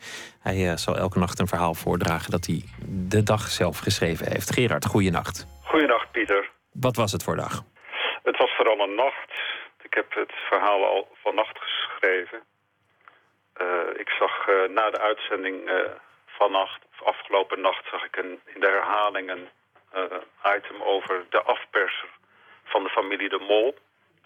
Ja. Althans, de, de advocaat zag ik en die, die vertelde dat zijn cliënt het niet deed uit zelfverrijkingsdoeleinden. En het, hij had goede doelen voor ogen met, met zijn actie. En dat gegeven, dat, uh, ja, dat bleef door mijn hoofd spoken vannacht. Ik kon niet slapen en ik dacht, ligt die man nou ook uh, wakker? Ligt hij ook te denken over die uitzending? En ik dacht vooral ook, heeft hij een vrouw die daarover ligt te denken? En toen had ik de hoofdpersoon voor mijn nieuwe verhaal. Ik ben benieuwd naar het verhaal. Uh, ga je gang. Ja. Hij ligt naast haar in bed. Hij is kalm nu. In het donker legt ze haar hand op zijn borst. Even schrikt ze. Ze voelt geen hartslag. Maar dan beweegt hij. Moet ik het doen? vraagt hij. Ga maar slapen, zegt ze. Ze weet dat het niet verstandig is, maar ze denkt weer aan de familie. De onaantastbare. De goedlachse blonde en de broer met de varkensoogjes. Het duo dat van Holland een jolige pretfabriek heeft gemaakt. Mocht daar niet eens iets tegenover staan. Iets kleins. Bovendien, dreiging is niet enkel slecht. Angst verbindt, zorgt voor saamhorigheid. Wedden dat de broer en de zus door die paar briefjes vaker thuis bleven... en voor het eerst sinds jaren spelletjes deden met hun kinderen. Echte spelletjes. Samen rond de tafel, ganzenbord, gordijnen dicht, mobieltjes uit. Hij draait zich op zijn zij en mompelt... Moet ik het doen? Ga slapen, lieverd, zegt ze weer. Dorst, fluistert hij. Ze laat zich uit bed glijden, vult in de badkamer een glas water. Lauw. Ze drinkt het zelf op. In de spiegel is ze bleek, mager. Misschien kunnen ze morgen een wandeling maken. De bossen bij Austerlitz. Geen mens die hem zal herkennen. Behalve misschien buren en die gedragen zich fatsoenlijk. Wat is het verschil tussen hem en het nichtje dat vandaag een mail stuurde... Ik wil wat doen voor de mensen in Chili. Kunnen jullie een lamp opladen kopen via deze site? Dan doneer je daarmee ook een lamp voor Chili. Hij bestelde er meteen 16, omdat hij deugt. Met een glas koel water slaapt ze terug naar het bed. Hij snurkt. Zo ruikt zijn adem. De geur van sterrenkers. Zolang ze hem kent, die heerlijke, bittere, pure geur. Ze gaat weer naast hem liggen. Niet doen, denkt ze. En toch kijkt ze op haar schermpje. Nog steeds bij de hoofdpunten van het nieuws. Met die rare compositietekening, net Marcel van Dam. De reacties eronder moet ze niet lezen. Wat weet een buitenstaander van hem? Wat weten de werkelijke immorelen? Ze kennen hem niet. Ze weten niet dat hij huilt als hij zo'n Afrikaans kind op tv ziet. Of een dood hondje. En het is geen huilen omdat er een camera aan de buurt is. Het is eerlijk, oprecht huilen. Hij wordt wakker. Moet ik het doen? Je moet niks, fluistert ze. Ik droomde dat ik het deed, zegt hij. Morgen beslissen we, zegt ze. We gaan eerst wandelen in het bos en dan een cappuccino bij die uitspanning. En dan zeggen we ja of nee. Hoe lijkt je dat? Maar hij slaapt alweer. Morgen. Ze zullen de brief eerst nog eens doornemen. Misschien met de advocaat. En dan beslissen. De brief van de familie. Een uitnodiging. Voor een nieuwe show. Werktitel I'm Sorry. Gepresenteerd door de blonde. Live, maar intiem. Een deel van de opbrengst gaat naar Nepal. Er wordt gemikt op 3,8 miljoen kijkers. Als die gemiddeld 2 euro storten... Hij mag zelf de tekst voor zijn excuses bedenken. Zolang het maar eindigt met I'm sorry. Gerard van Emmerik, dank je wel. Morgen weer een uh, verhaal en uh, voor nu een uh, hele goede nacht. Hier in de studio is My Blue Fan, een band uit Utrecht. Met z'n drieën zijn ze Bas Beenakkers, zang en gitaar... Dennis Weggelaar, drums en Freek van Ede op bas. Ze hebben een tweede album gemaakt met de titel Hush... en ze zullen een aantal nummers daarvan vertolken. De naam My Blue Fan, wil u daar nog iets over zeggen? Of zeg je, nou ja, dat is gewoon de naam en daar moet je verder niet naar vragen? Nou, nee, dat mag je vragen. We, even kijken... Nou, we, we zaten een keertje bij mij voor op het stoepje bij mijn oude huis. Wat te zingen over dingen die we om ons heen zagen. En toen kwam er een blauwe bus langs. En daar kwam een man uit en een aantal vrouwen. En ik woonde naast een bordeel. Dus dat, dat prikkelde de inspiratie wel. En uiteindelijk is daar ja, niks van overeind gebleven, behalve dus de naam. Een mooie naam is het, My Blue Fan. Welk liedje gaan jullie spelen? Uh, Sail Away. Succes.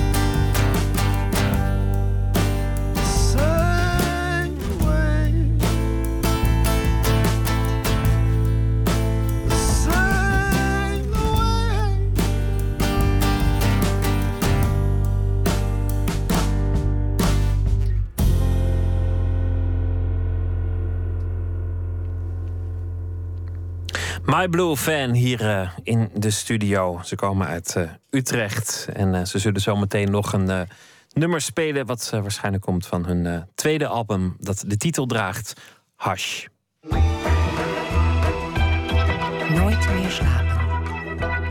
Schrijver Jeroen Brouwers die, werd 75 afgelopen dag. Schrijver van boeken als Bezonken Rood, Winterlicht en Hout.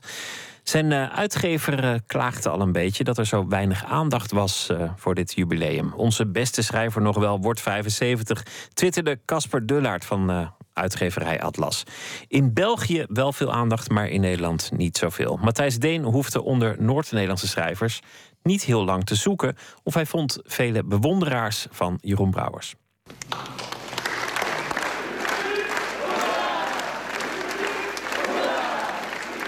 Vlaanderen is zo dol op Jeroen Brouwers, die daar ook woont, dat ter gelegenheid van zijn verjaardag Vlaamse schrijvers, kunstenaars en bewonderaars in een theater bijeenkwamen om hem voor een volle zaal in zijn eigen aanwezigheid te eren. Ze lazen passages voor, zongen hem toe, noemden hem hun grote voorbeeld en beloofden dat ze altijd lief voor hem zouden blijven. Ik voel niets dan gevoelens van trouw voor hem. Jeroen Brouwers schrijft een boek. Hij weet hoe dat moet. Jeroen Brouwers schrijft... De Vlaamse televisie deed verslag. De Vlaamse pers wees er herhaaldelijk op dat Jeroen Brouwers door het eerbetoon ontroerd was. Natuurlijk eh, doet het mij plezier. Maar beklemt het mij ook.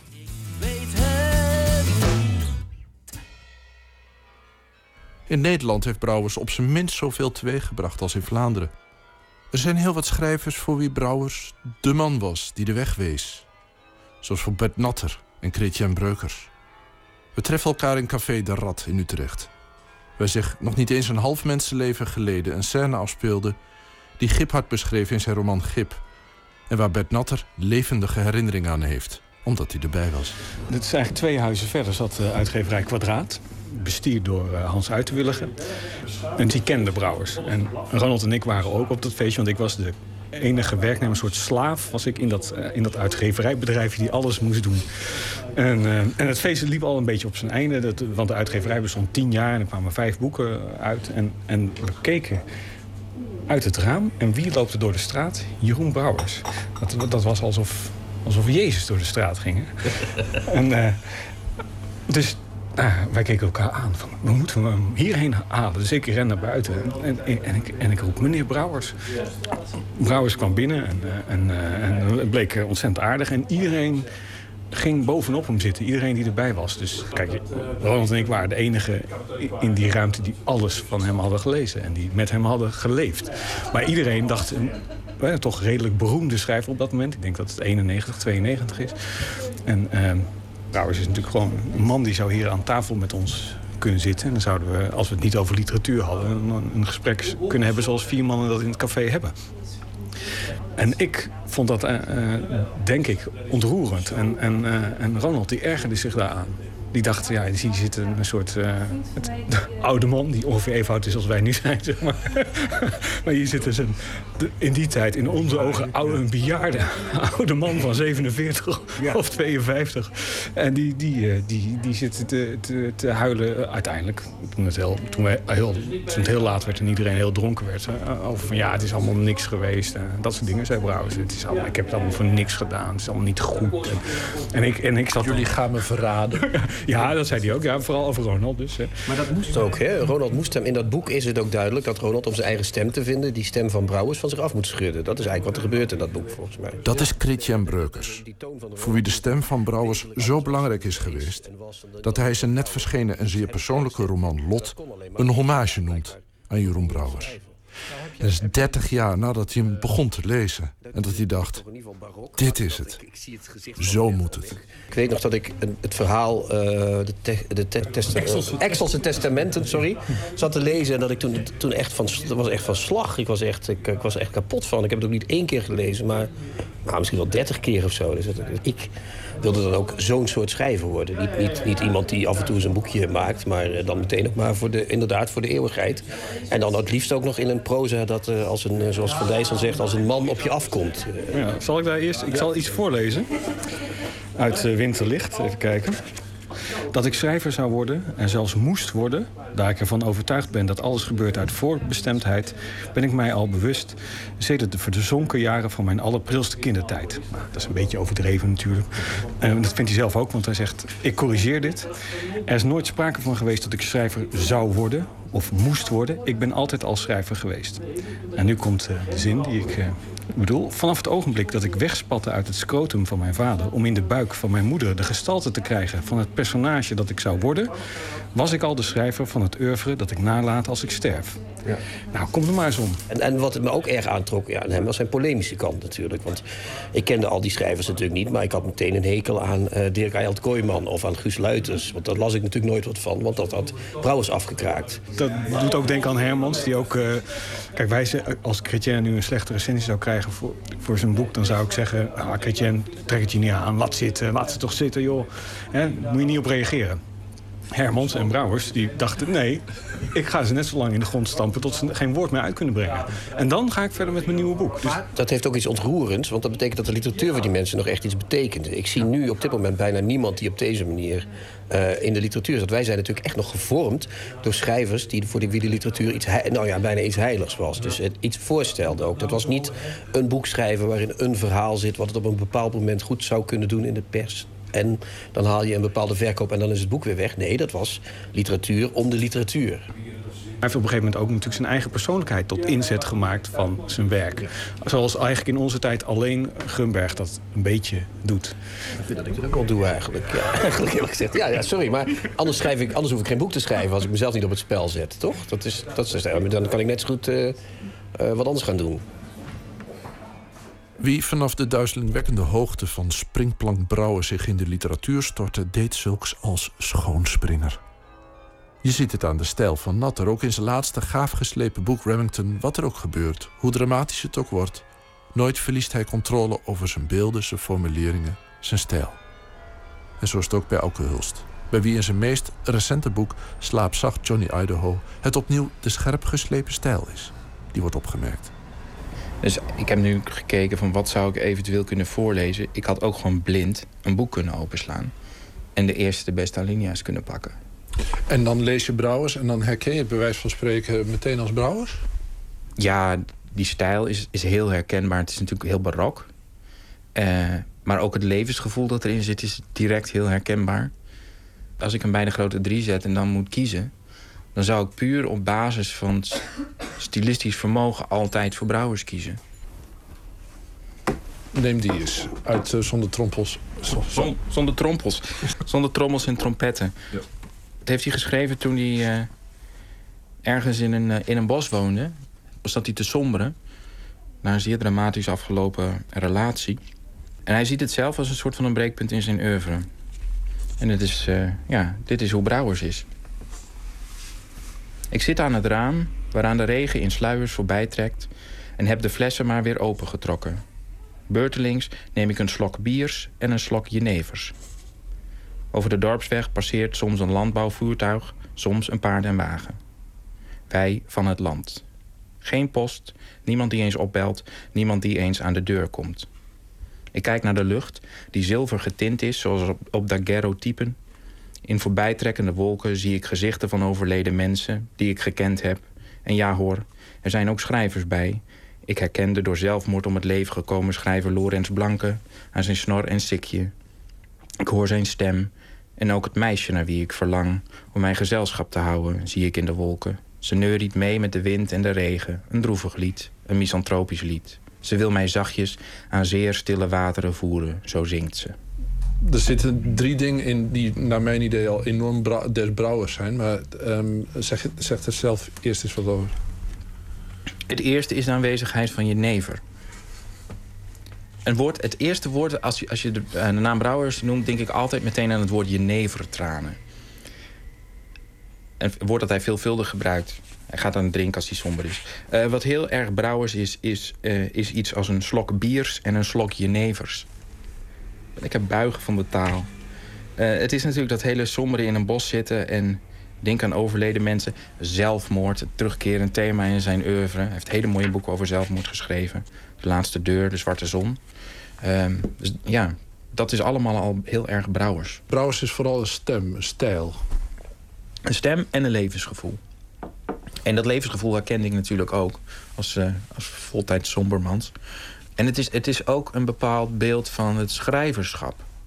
Als een kruis dat je moet dragen. Als, als bijna als een straf. Hmm. Tegelijk ook, en dat voel je ook heel erg... Uh, dat kruis is ook denk ik het enige wat naar zijn gevoel het leven uh, waardevol maakt. Dus het is, het is aan de ene kant een, een heel, heel geworstel...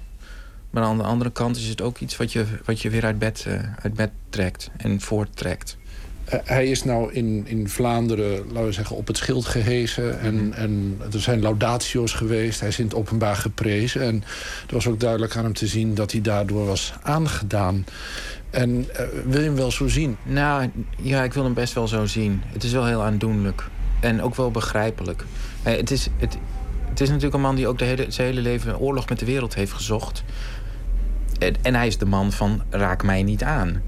Uh, zo, heet zijn huis zelfs.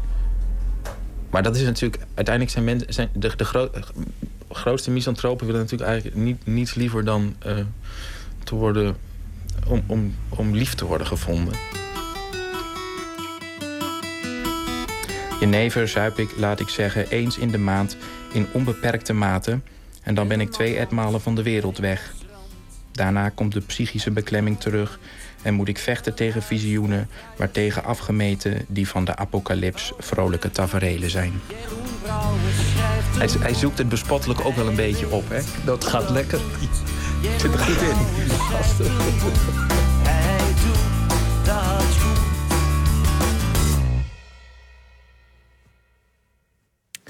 Dat waren Bert Natter, Kretien Breukers en Auke Hulst over uh, Jeroen Brouwers.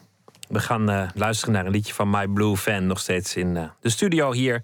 De Utrechtse formatie. En uh, hoe, het, hoe gaat het liedje heten? 25 Nights and Days. Veel plezier.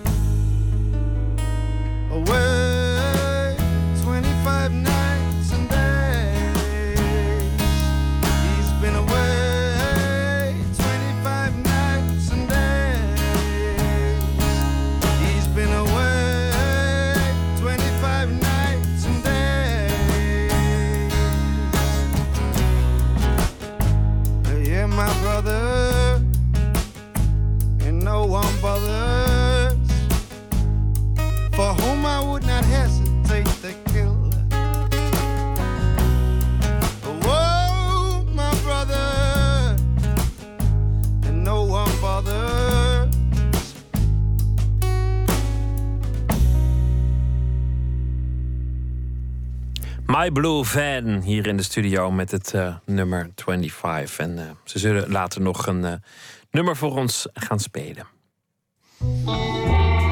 Nooit meer slapen. Vandaag in een eh, bioscoop in Amsterdam waren kunstwerken van Van Gogh te zien. Op het witte scherm bioscoopketen Pathé heeft een serie met verschillende artiesten en kunstwerken. Misschien ook een eh, oplossing voor een actueel probleem waar eh, vandaag even veel om te doen was. Botte Jellemaas, onze nachtcorrespondent. Je was daar. Hoe was dat, een schilderij in de bioscoop? Ja, nou ja, het was ook eigenlijk meer een documentaire dan een uh, schilderij wat we aan het bekijken waren daar. Maar het is natuurlijk niet zo verbazingwekkend, want je bent natuurlijk wel gewoon in een bioscoop, dus dan krijg je een film. Uh, ik vond het mooi. Uh, een paar keer dat die werken van Van Gogh heel groot in beeld kwamen. Dat is dan, ja, ik, ik, ik, ik zat redelijk vooraan en dan heb je ze echt heel groot, groot in je snoet. En dat is, dat is gewoon heel fijn. Dat is echt heel leuk. Um, daar stond wel tegenover dat ze soms maar, nou, als je mazzel had, 20, 30 seconden maximaal in beeld waren. Niet heel veel langer. Dus, uh, nou ja, goed, uh, dat, dat, dat vind ik dan weer wat. Weet je, dat ik denk van, nou, ik, als ik in, in Van Gogh was, dan was ik er langer voor blijven staan. Dat is zeker. Hoe dan ook, het begon met deze introductie. Hello, my name's Phil Grabsky. I'm a filmmaker and the executive producer of Exhibition on Screen. We're delighted to bring you this new film about Vincent van Gogh.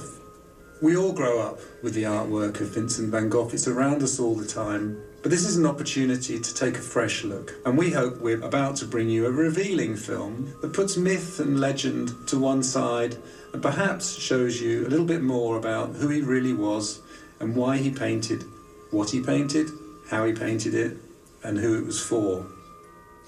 Nou, en dat kwam inderdaad ook. We kregen een documentaire te zien over het uh, leven zo'n beetje van voor tot achter van uh, Vincent van Gogh. Waar hij overal heeft gewoond, wat hij daar aan verschillende werken heeft uh, gemaakt. Hoe hij die maakte, hoe zijn stijl langzaam veranderde. En uiteindelijk ook zijn overlijden in Frankrijk. Kunst was mooi in beeld gebracht. Dat heb je soms met, met documentaires dat je denkt van dit is toch echt heel goed nagedacht over hoe ze de, kunstwerken uh, in beeld brengen. En dat was hier echt het geval. Maar goed, ik, ik zei min of meer gekscherend uh, een, een mooi alternatief voor de drukke musea. Maar er kan natuurlijk niks op tegen een, een kunstwerk in het echt zien. Dat ben ik met je eens. Uh, alleen is het natuurlijk wel zo dat als de kunststukken zich ergens op de wereld bevinden waar je zelf even niet bent, of waar je heel lastig naartoe kan, dan, ja, dan is dit nog niet eens zo'n heel erg slechte optie. Wij in Nederland hebben dan het voordeel dat het Van Gogh Museum waar het gros van de Van Goghs hangt, uh, uh, relatief dicht in de buurt is. Maar dat is natuurlijk niet bij iedereen het geval. En dit is eentje uit een serie waar meerdere uh, de, kunstenaars aan bod komen. en ja, dan is het toch wel heel erg fijn als je, als je dat op het witte doek kan zien. Het is natuurlijk wel zo, op het grote witte doek is het wel wezenlijk wat anders dan wanneer je een documentaire op je tv of je computerschermpje bekijkt. En dat zegt ook Robert Schuurmans van Pathé feitelijk zit je natuurlijk wel naar het echte werk te kijken. Want het werk is hetzelfde. Uh, en het wordt misschien zelfs nog wel veel beter in beeld gebracht. En dat is natuurlijk het mooie. Alle details en achtergronden komen op uh, ja, het grote scherm. Het indrukwekkend grote scherm natuurlijk in de bioscoop. Op een heel andere manier tot leven dan uh, ja, als je natuurlijk toch met 25 mensen voor een schilderij in een museum staat. Wat, wat vertonen ze eigenlijk in die, in die serie? Nou, het zijn collecties van uh, grote musea. Zoals bijvoorbeeld het Van Gogh. Daar werken ze dan ook heel intensief mee samen. Je kan ook zien dat ze, ze moeten daar... Ja, ik neem aan nachten, want dat ding is natuurlijk voortdurend open. Dus ik, ik neem aan dat ze daar nachten en nachten hebben gefilmd. Uh, uh, ze hebben het ook gefilmd bij beroemde tentoonstellingen. Zo is er bijvoorbeeld ook een film geweest... Uh, en dat is nu wel erg interessant en actueel... over de late Rembrandt-expositie... die op dit moment in het Rijksmuseum loopt. De filmmakers die, die hebben dan echt toegang tot dingen waar wij eigenlijk niet bij komen, achter de schermen. Praten met uh, de conservatoren en bij de samenstellers van, uh, van die, uh, die exposities. En die zijn bij de voorbereidingen van zulke tentoonstellingen. En ja, dan krijg je dus ook de experts van het Rijks aan het, aan het woord. Wat je normaal gesproken natuurlijk, als je in het museum bent, ook niet hebt. Ik las uh, vanavond in de krant dat Wim Pijbes toch een beetje is teruggekrabbeld. Hij zei het was misschien toch wel een beetje te druk bij die uh, Rembrandt tentoonstelling. Hij ja. is er nog trouwens. Uh, de, de, hij is nog een, een, klein poosje. Aanvankelijk had hij, had hij een beetje bijterig gereageerd. Van ja, het is geen stiltezone en... Uh, het zijn nou eenmaal begeerde doeken. En als je die bevalt, koop je zelf maar een Rembrandt. ja. ja, koop er lekker zelf heen. Ik zou het wel willen, Wim. Heel graag. Maar ja, ja, ja, ja, precies. Nou ja, ik ben er twee weken geleden ook geweest uh, bij de late Rembrandt. Dat was op een maandagochtend, heel bewust. Als, uh, ik was er om tien uur s ochtends naar binnen gegaan. Toen viel het in eerste instantie nog mee. Uh, je koopt dan een kaartje dan mag je tussen... Ik mocht tussen 9 en 11 uur naar binnen. En je kan dan kaartjes kopen voor twee uren daarna en daarna en daarna. Dan mag je zo lang blijven als je wil. Maar je kan je dus voorstellen dat het ook gedurende de dag... zeker na 11 uur als de volgende ja, badge, hoe noem je dat? De volgende groep mensen naar binnen mag. Uh, dan wordt het langzaam drukker. En dan viel het mij toch wel een beetje tegen. Het liep wel door. Als je twee minuten lang voor een schilderijtje of een tekening stond te wachten, dan, nou ja, dan stond je er ook wel echt voor. Maar toch, weet je wel, alles bekijken was niet echt een optie. Want uh, ergens een lange tijd voor staan lukte eigenlijk ook niet heel erg goed. Want dan werd je toch een beetje weggekeken. Um, het, ja, ondertussen is het wel een unieke tentoonstelling. Maar uh, inderdaad, uh, vandaag is hij een beetje teruggekrabbeld. Onze museumdirecteur Wim Pijbers uh, heeft in NRC toegegeven dat er toch wel wat aan de drukke kant was. Hij heeft een ingezonden brief geschreven. Je hebt hem gezien. En um, nou ja, ik, ik heb daar eventjes. Ik kan even een, stukje daarvan voorlezen. Want het is wel handig om precies te weten wat hij heeft gezegd. Hij zegt van sommige bezoekers hebben het terecht als druk ervaren. En hij schrijft verder... Gelukkig zien wij merendeels blije gezichten... maar misschien zijn wij de afgelopen maanden op sommige momenten... met zowel de Rembrandt-tentoonstelling... het bollenseizoen dat veel toeristen naar Nederland brengt... en het slechte voorjaarsweer, hetgeen museumbezoek bevordert... tegen de grenzen van een plezierig bezoek aangelopen. Die hebben we. Uh, ik heb het Rijksmuseum even gebeld, want ik wilde er nog wel wat meer over weten. Van hoe, hoe is die berekening dan gegaan? Hoeveel mensen daarin kunnen? En dat hele systeem van die twee uren dat je naar binnen mag en zo. Maar ik kreeg te horen dat ze het eigenlijk vonden dat ze er voorlopig wel genoeg over hadden gezegd. Ik kon geen vragen stellen. Um, nou ja, een nul op het request dus. Maar toen dacht ik, die films die over die expositie zijn... of deze specifieke over de late Rembrandt... misschien is dat dan wel een oplossing. Robert Schuurmans van Pathé. Ja, dat, dat, dat, zou natuurlijk, dat is eigenlijk wel waar. Want uh, ja, bij ons hoef je niet lang in de rij te staan. Je hoeft niet ver te reizen. En je hoeft ook geen dure kaartjes te kopen. Uh, en misschien is de ervaring die je hebt eh, nog wel veel beter dan in het museum zelf. En dat is ook waarom we nog meer van dit soort voorstellingen willen, willen bieden. We hebben ook fantastische uh, film vertoond over het uh, museum in het Vaticaan. Waar je op een fantastische manier meegenomen wordt. Ja, daar hoef je dan niet naartoe. Maar je kan toch op een vrij gedetailleerde manier kennis nemen van, van de schatten die daar verborgen liggen. Ja, denk je dat het, dat het voor jou gewerkt heeft, het zien van deze Van Gogh documentaire? Of heb je juist meer aandrang om nu naar het Van Gogh Museum te gaan? Ja, nou dat laatste, dat is het wel een beetje. Uh, ik wil de werken nu toch wel echt heel graag in het echt zien. Het uh, laat onverlet dat het prachtig in beeld gebracht is... en dat het een mooie documentaire is. Maar er gaat niks boven het echte. Ja, Pathé brengt ook uh, opera's, concerten, sportevenementen... allemaal eigenlijk heel erg leuk als je niet veel geld hebt of geen zin om heel lang in de rij te staan. En wat betreft die tentoonstelling, ja, misschien moet je gewoon niet voor de hele grote gaan, maar voor de goede tweede. Kijken wie de, de, tijdgenoten van Rembrandt waren waar nog nooit iemand van gehoord had. Ja, nou ja, de eerstvolgende die ze gaan brengen is een film over impressionisten. Dus uh, Cézanne, Monet, Degas. En uh, dat is een ten, reizende tentoonstelling. Die heeft geloof ik ook in uh, Luxemburg gehangen. Maar die is in juni in Philadelphia in de Verenigde Staten. Mm, ja, kan lastig zijn als je die dan toch nog wil zien. Maar dan kun je dus gewoon naar de bioscoop... om daar een indruk te krijgen van wat daar hangt. Botte Jellema, dankjewel en een hele goede nacht. Goeienacht. We gaan weer luisteren naar uh, My Blue Fan hier in de studio. Bas Beenakkers, zang gitaar. Dennis Wegelaar, drums. En Freek van Ede op bas.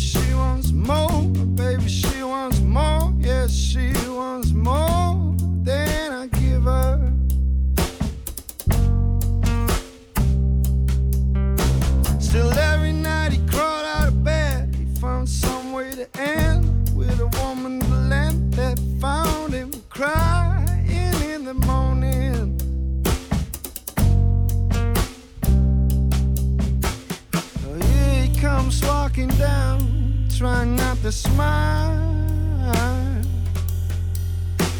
Here he comes walking down, who's laughing now? Round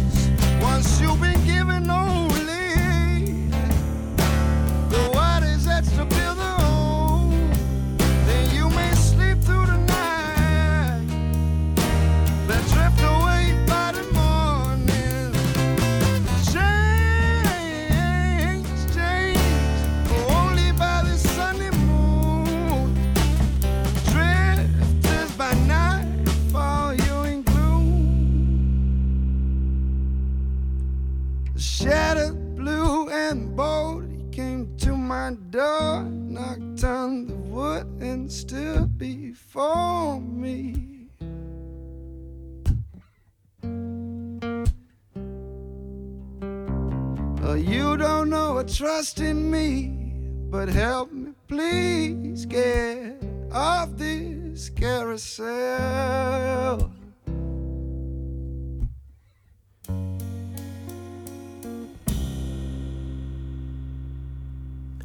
My Blue Van was dat. 5 mei nog te zien in Sliedrecht, 15 mei in Hoorn en 16 mei in Eindhoven. En daarna vast ook nog op eh, tal van plekken. Dank jullie wel. Nooit meer. Barbara Stok werd als eh, stripmaker vooral bekend vanwege haar openhartige autobiografische verhalen. Maar ze maakte ook twee albums over kunstenaars. Vincent, over Vincent van Gogh. En nu ook De Omslag over drukker en kunstenaar Hendrik Werkman. In beide boeken beschrijft Stok de periode van grote creativiteit. En niet het tragische einde van de kunstenaar. Wat in beide gevallen toch het geval was. Emmy Colau die spreekt met Barbara Stok in haar werkkamer in Groningen. En je werkplek is boven. We hebben twee slaapkamers. De ene werk ik en de andere werkt mijn man. Het is een bescheiden huis aan de rand van Groningen waar Barbara Stok woont en werkt. Op een zolderkamer met twee schuine wanden. Er staan twee bureaus, eentje voor het raam dat op het spoor uitkijkt en de andere voor een blinde muur. Daar tekent ze. Als ik met een project bezig ben, dus bij het boek over Vincent, dan is deze hele muur vol met plaatjes van Vincent. En bij mijn uh, dat ik net heb gemaakt over Werkman, dan heb ik deze muur helemaal vol met, uh, met Werkman, met, met uh, portretten van hem en waar hij heeft gewoond en gewerkt. Zo, dat is dan allemaal inspiratiemateriaal. En als het boek klaar is, dan gaat het weer van de muur. En dan is, vind ik het fijn om tegen een helemaal lege muur aan te kijken, zoals nu. En dan kan zich dat langzamerhand weer vullen met andere dingen. En het is nou een beetje een puinhoop, want ik ben gisteravond uh, thuisgekomen uit Athene van een stripfestival daar. En, uh, en de koffer van New York ligt er ook nog, dat was uh, een week ervoor. En volgende week naar Toronto, dus ik reis met Vincent reis ik heel wat af.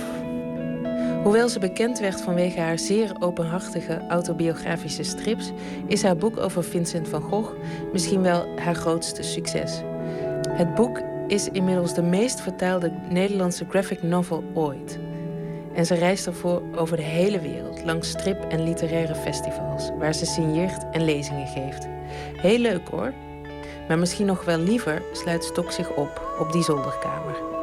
Ja, mijn echte werk is gewoon stripverhalen maken. En ik, ik hou ook heel erg van. Ik ben, een beetje een, een kluizenaarstype eigenlijk. Van, ik een beetje een introverte figuur die graag gewoon in mijn eentje achter mijn tekentafel zit en, en me opsluit in, met, mijn, met mijn strips. Dus dat, dat vind ik ook heerlijk. Dus dat boek heeft je een beetje de wijde wereld ingejaagd. ja, klopt, ja. ja. Ik dacht al een beetje, want ik kreeg mails van jou en dan stond eronder van uh, verwacht niet dat ik heel snel reageer, want ik lees mijn mail lang niet elke dag. Ja, dat, dat is ook. Uh, dat vind ik ook zo iets. De, de, computer, dat leidt zo af, vind ik. Dat, dus dat, enerzijds is het een beetje een verslaving. Zo van, oh, zijn er nog mailtjes en uh, berichten. Maar anderzijds uh, ja, leidt het zo af van, van, van het echte, mijn echte werk. Echt het strips tekenen. En dat is toch wat ik het allerliefste doe. Komt de trein langs. Ja. Helpt hij je dan wel uit je concentratie? Of hoor je dat niet eens meer? Nou, toen ik hier net kwam wonen, toen dacht ik... oh, waar ben ik aan begonnen? Die trein. Maar na twee dagen hoor je het niet meer. Een stripboek over het leven van Vincent van Gogh maken. Waar begin je dan? Die man heeft zo'n boeiend leven gehad dat ook al zo vaak verteld is. Barbara Stok koos voor het deel van zijn leven waarin hij afreist naar Arles in Zuid-Frankrijk. De tijd waarin Van Gogh met Gauguin werkte, in een inrichting belandde en zijn oor afsneed. Die laatste paar jaar van zijn leven, dat, dat was toch het boeiendste deel. Omdat hij, hij maakt dan. Hij is in, in Zuid-Frankrijk. Hij maakt zijn mooiste werken, vind ik. En hij. Ehm, hij heeft grote dromen. Hij wil een kunstenaarshuis uh, gaan, gaan oprichten. Maar hij krijgt ook last van, van, uh, van aanvallen, psychische aanvallen. En je hebt het beruchte oorincident. Dus zijn ja, uh, zijn dromen die uh, vallen in duigen. is diep teleurgesteld. Gaat naar een, een, een, een mental institution. Ja, ik heb het nou zo vaak in het Engels moeten zeggen. Dat ik even moet, hoe heet het ook weer in Nederlands? Een psychiatrische inrichting. Ja, precies. Ze gaat naar een inrichting, sorry. Maar uiteindelijk in mijn verhaal, en dat is ook wat ik in zijn brieven heb gelezen... vindt hij toch wel troost in de natuur en, en, en troost in zijn werk... En dat vond ik hem heel mooi gegeven. En ook iets. Ja, dat zijn ook thema's die ook nu nog interessant kunnen zijn. Hè? Dat de, de, waar put hij troost uit uh, terwijl hij hele grote tegenslag uh, te verduren krijgt. En bij Werkman um, is het. Ben ik eigenlijk een beetje. Ja, het is natuurlijk een thematiek die mij blijkbaar boeit. En daar zag ik hetzelfde verhaal. In de zin van, hij had een, uh, een drukkerij. Hij was zakenman. Maar zijn drukkerij gaat failliet. Of in elk geval op het randje van faillissement. Maar dan, juist door die tegenslag... Uh, wordt hij kunstenaar. Heeft hij tijd om, kunst, om te experimenteren met zijn drukgereedschap. En daardoor wordt hij kunstenaar. Dus, dus bij hem is het dat er juist iets heel moois opbloeit uit die tegenslag. Dus het is, uh, ja, dat vond ik een heel interessant verhaal van uh, Werkman.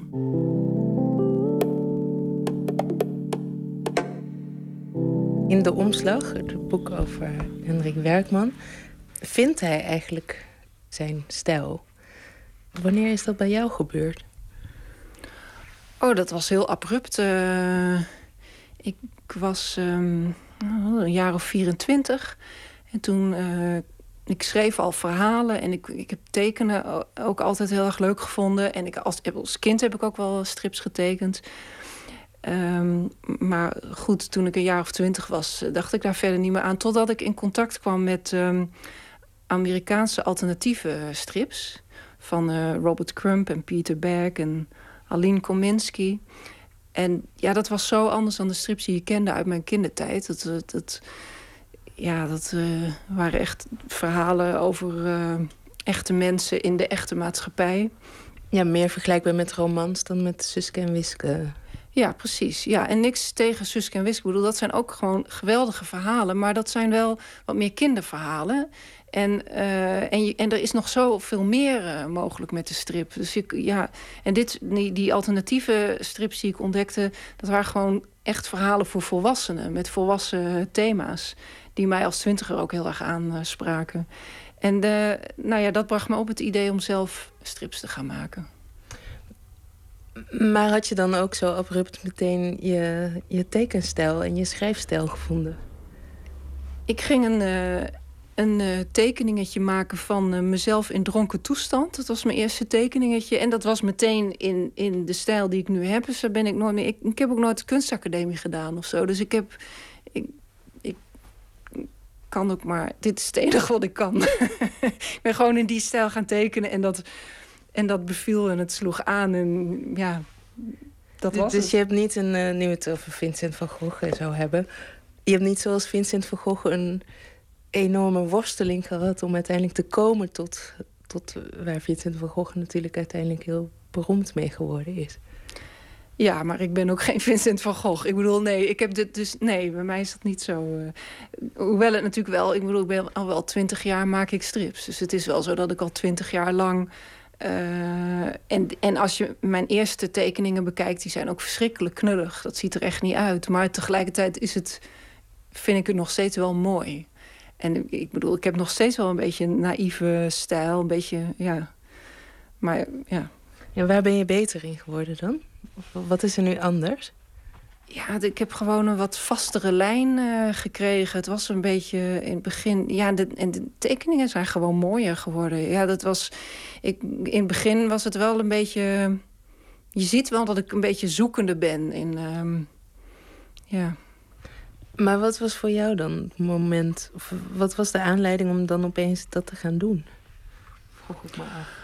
Oh, dat was... Ik had toen... Uh, ik had toen een baan als journalist, fotograaf. En ik was helemaal overspannen ervan. En dat was vreselijk. En, uh, en, uh, en ik had gewoon de behoefte om dat van me af te schrijven. En, en op een andere manier dan alleen maar in een dagboek. Want ik hield ook altijd al een dagboek bij. Doe ik nog steeds trouwens. Maar ja, ik ben gewoon ook een, blijkbaar een creatief persoon. En ik schreef verhalen en, en ik maakte tekeningen. En... Uh, ja, en toen ben ik begonnen met uh, strips te tekenen over die uh, ellendige baan die ik had. Dus het was een beetje een frustratie van me af uh, tekenen. Al mijn werk, ehm, ja, daar zijpelt toch steeds een beetje indirecte vraag doorheen... wat nou eigenlijk belangrijk is in het leven en wat niet. En wat, wat zijn nou de waarden die ertoe doen... En dat is iets wat in dit, deze periode van Werkman natuurlijk ook enorm speelt. Dat hij, eerst is hij zakenman en uh, wil hij gewoon dat zijn zaak uh, goed draait. En hij um, kiest er bewust voor om dan ja, zijn hart uh, te volgen en, en voor de kunst te gaan, in zijn geval. Ja, en daar gaat het bij jou ook vaak over. Over geld en de keuze inderdaad om te doen wat je wil doen. Ja, precies. De keuze om klein te blijven wonen bijvoorbeeld. En, en um, wat ik ook mooi vind is om een verhaal te maken... dat was zowel bij Vincent als bij Werkman... wat niet alleen maar over een kunstenaar gaat in een, uh, in een verleden... maar een verhaal te maken dat thema's heeft... dat ook nog steeds nu voor veel mensen interessant uh, kan zijn. Wat doet er nou echt toe dat dat iets is wat uh, altijd actueel blijft? En Nicolaou sprak met Barbara Stok. Ze schreef en tekende Vincent over Vincent van Gogh en de omslag over het leven van kunstenaar Hendrik Werkman. Het werk van hem is momenteel te zien in het Groninger Museum. Muddy Waters, legende uit de blues, met uh, een van zijn mooiste stukken, You Shook Me.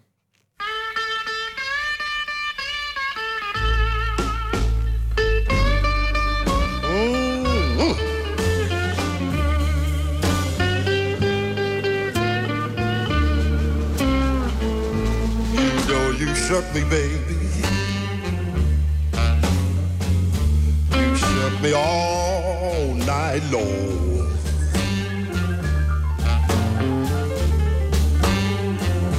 You know you shook me, baby. You shook me all night long.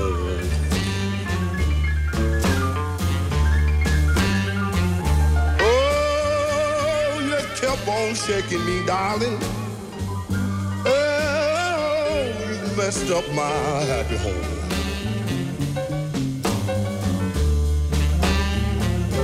You know you moves me, baby. Just like a hurricane.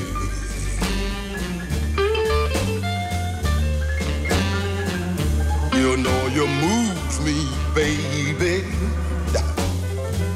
just like a hurricane.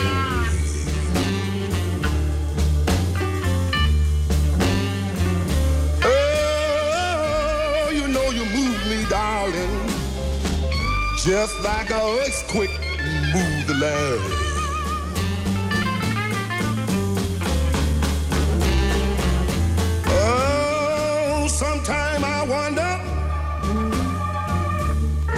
my poor wife and child go to?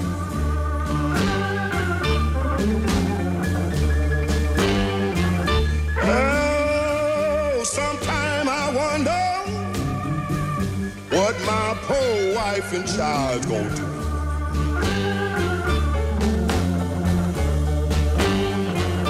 Hey, you know you made me mistreat them, darling.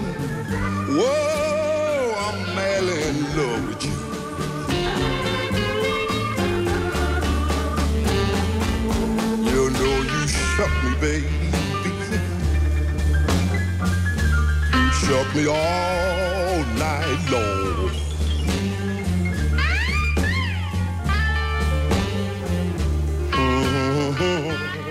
Muddy Waters, You Shook Me. Merel Morre is stadsdichter van Eindhoven. Vorige maand heeft ze een nieuwe bundel uitgebracht. Dons op mijn tanden. En eh, ze draagt deze week elke nacht een gedicht voor dat ze zelf eh, waardeert. Vannacht van Hans Lodijzen.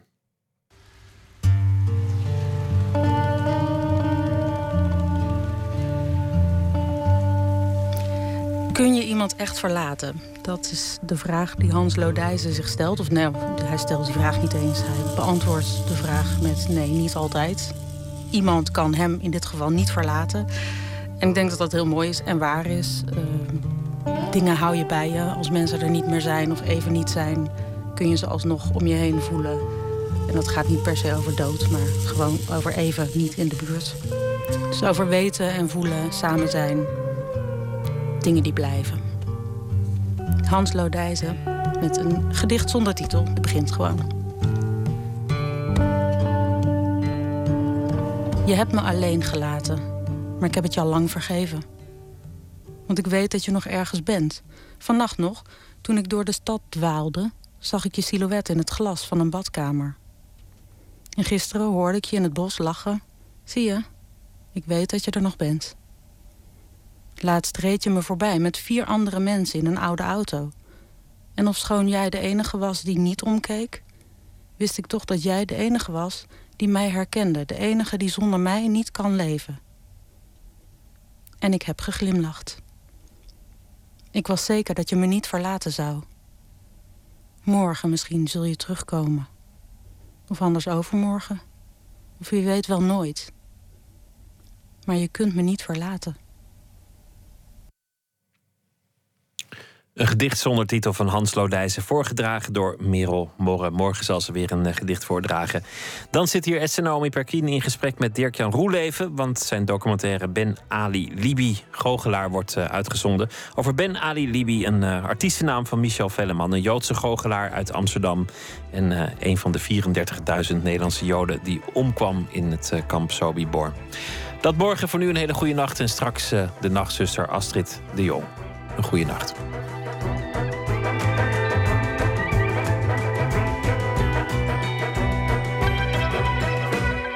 Op Radio 1, het nieuws van alle kanten.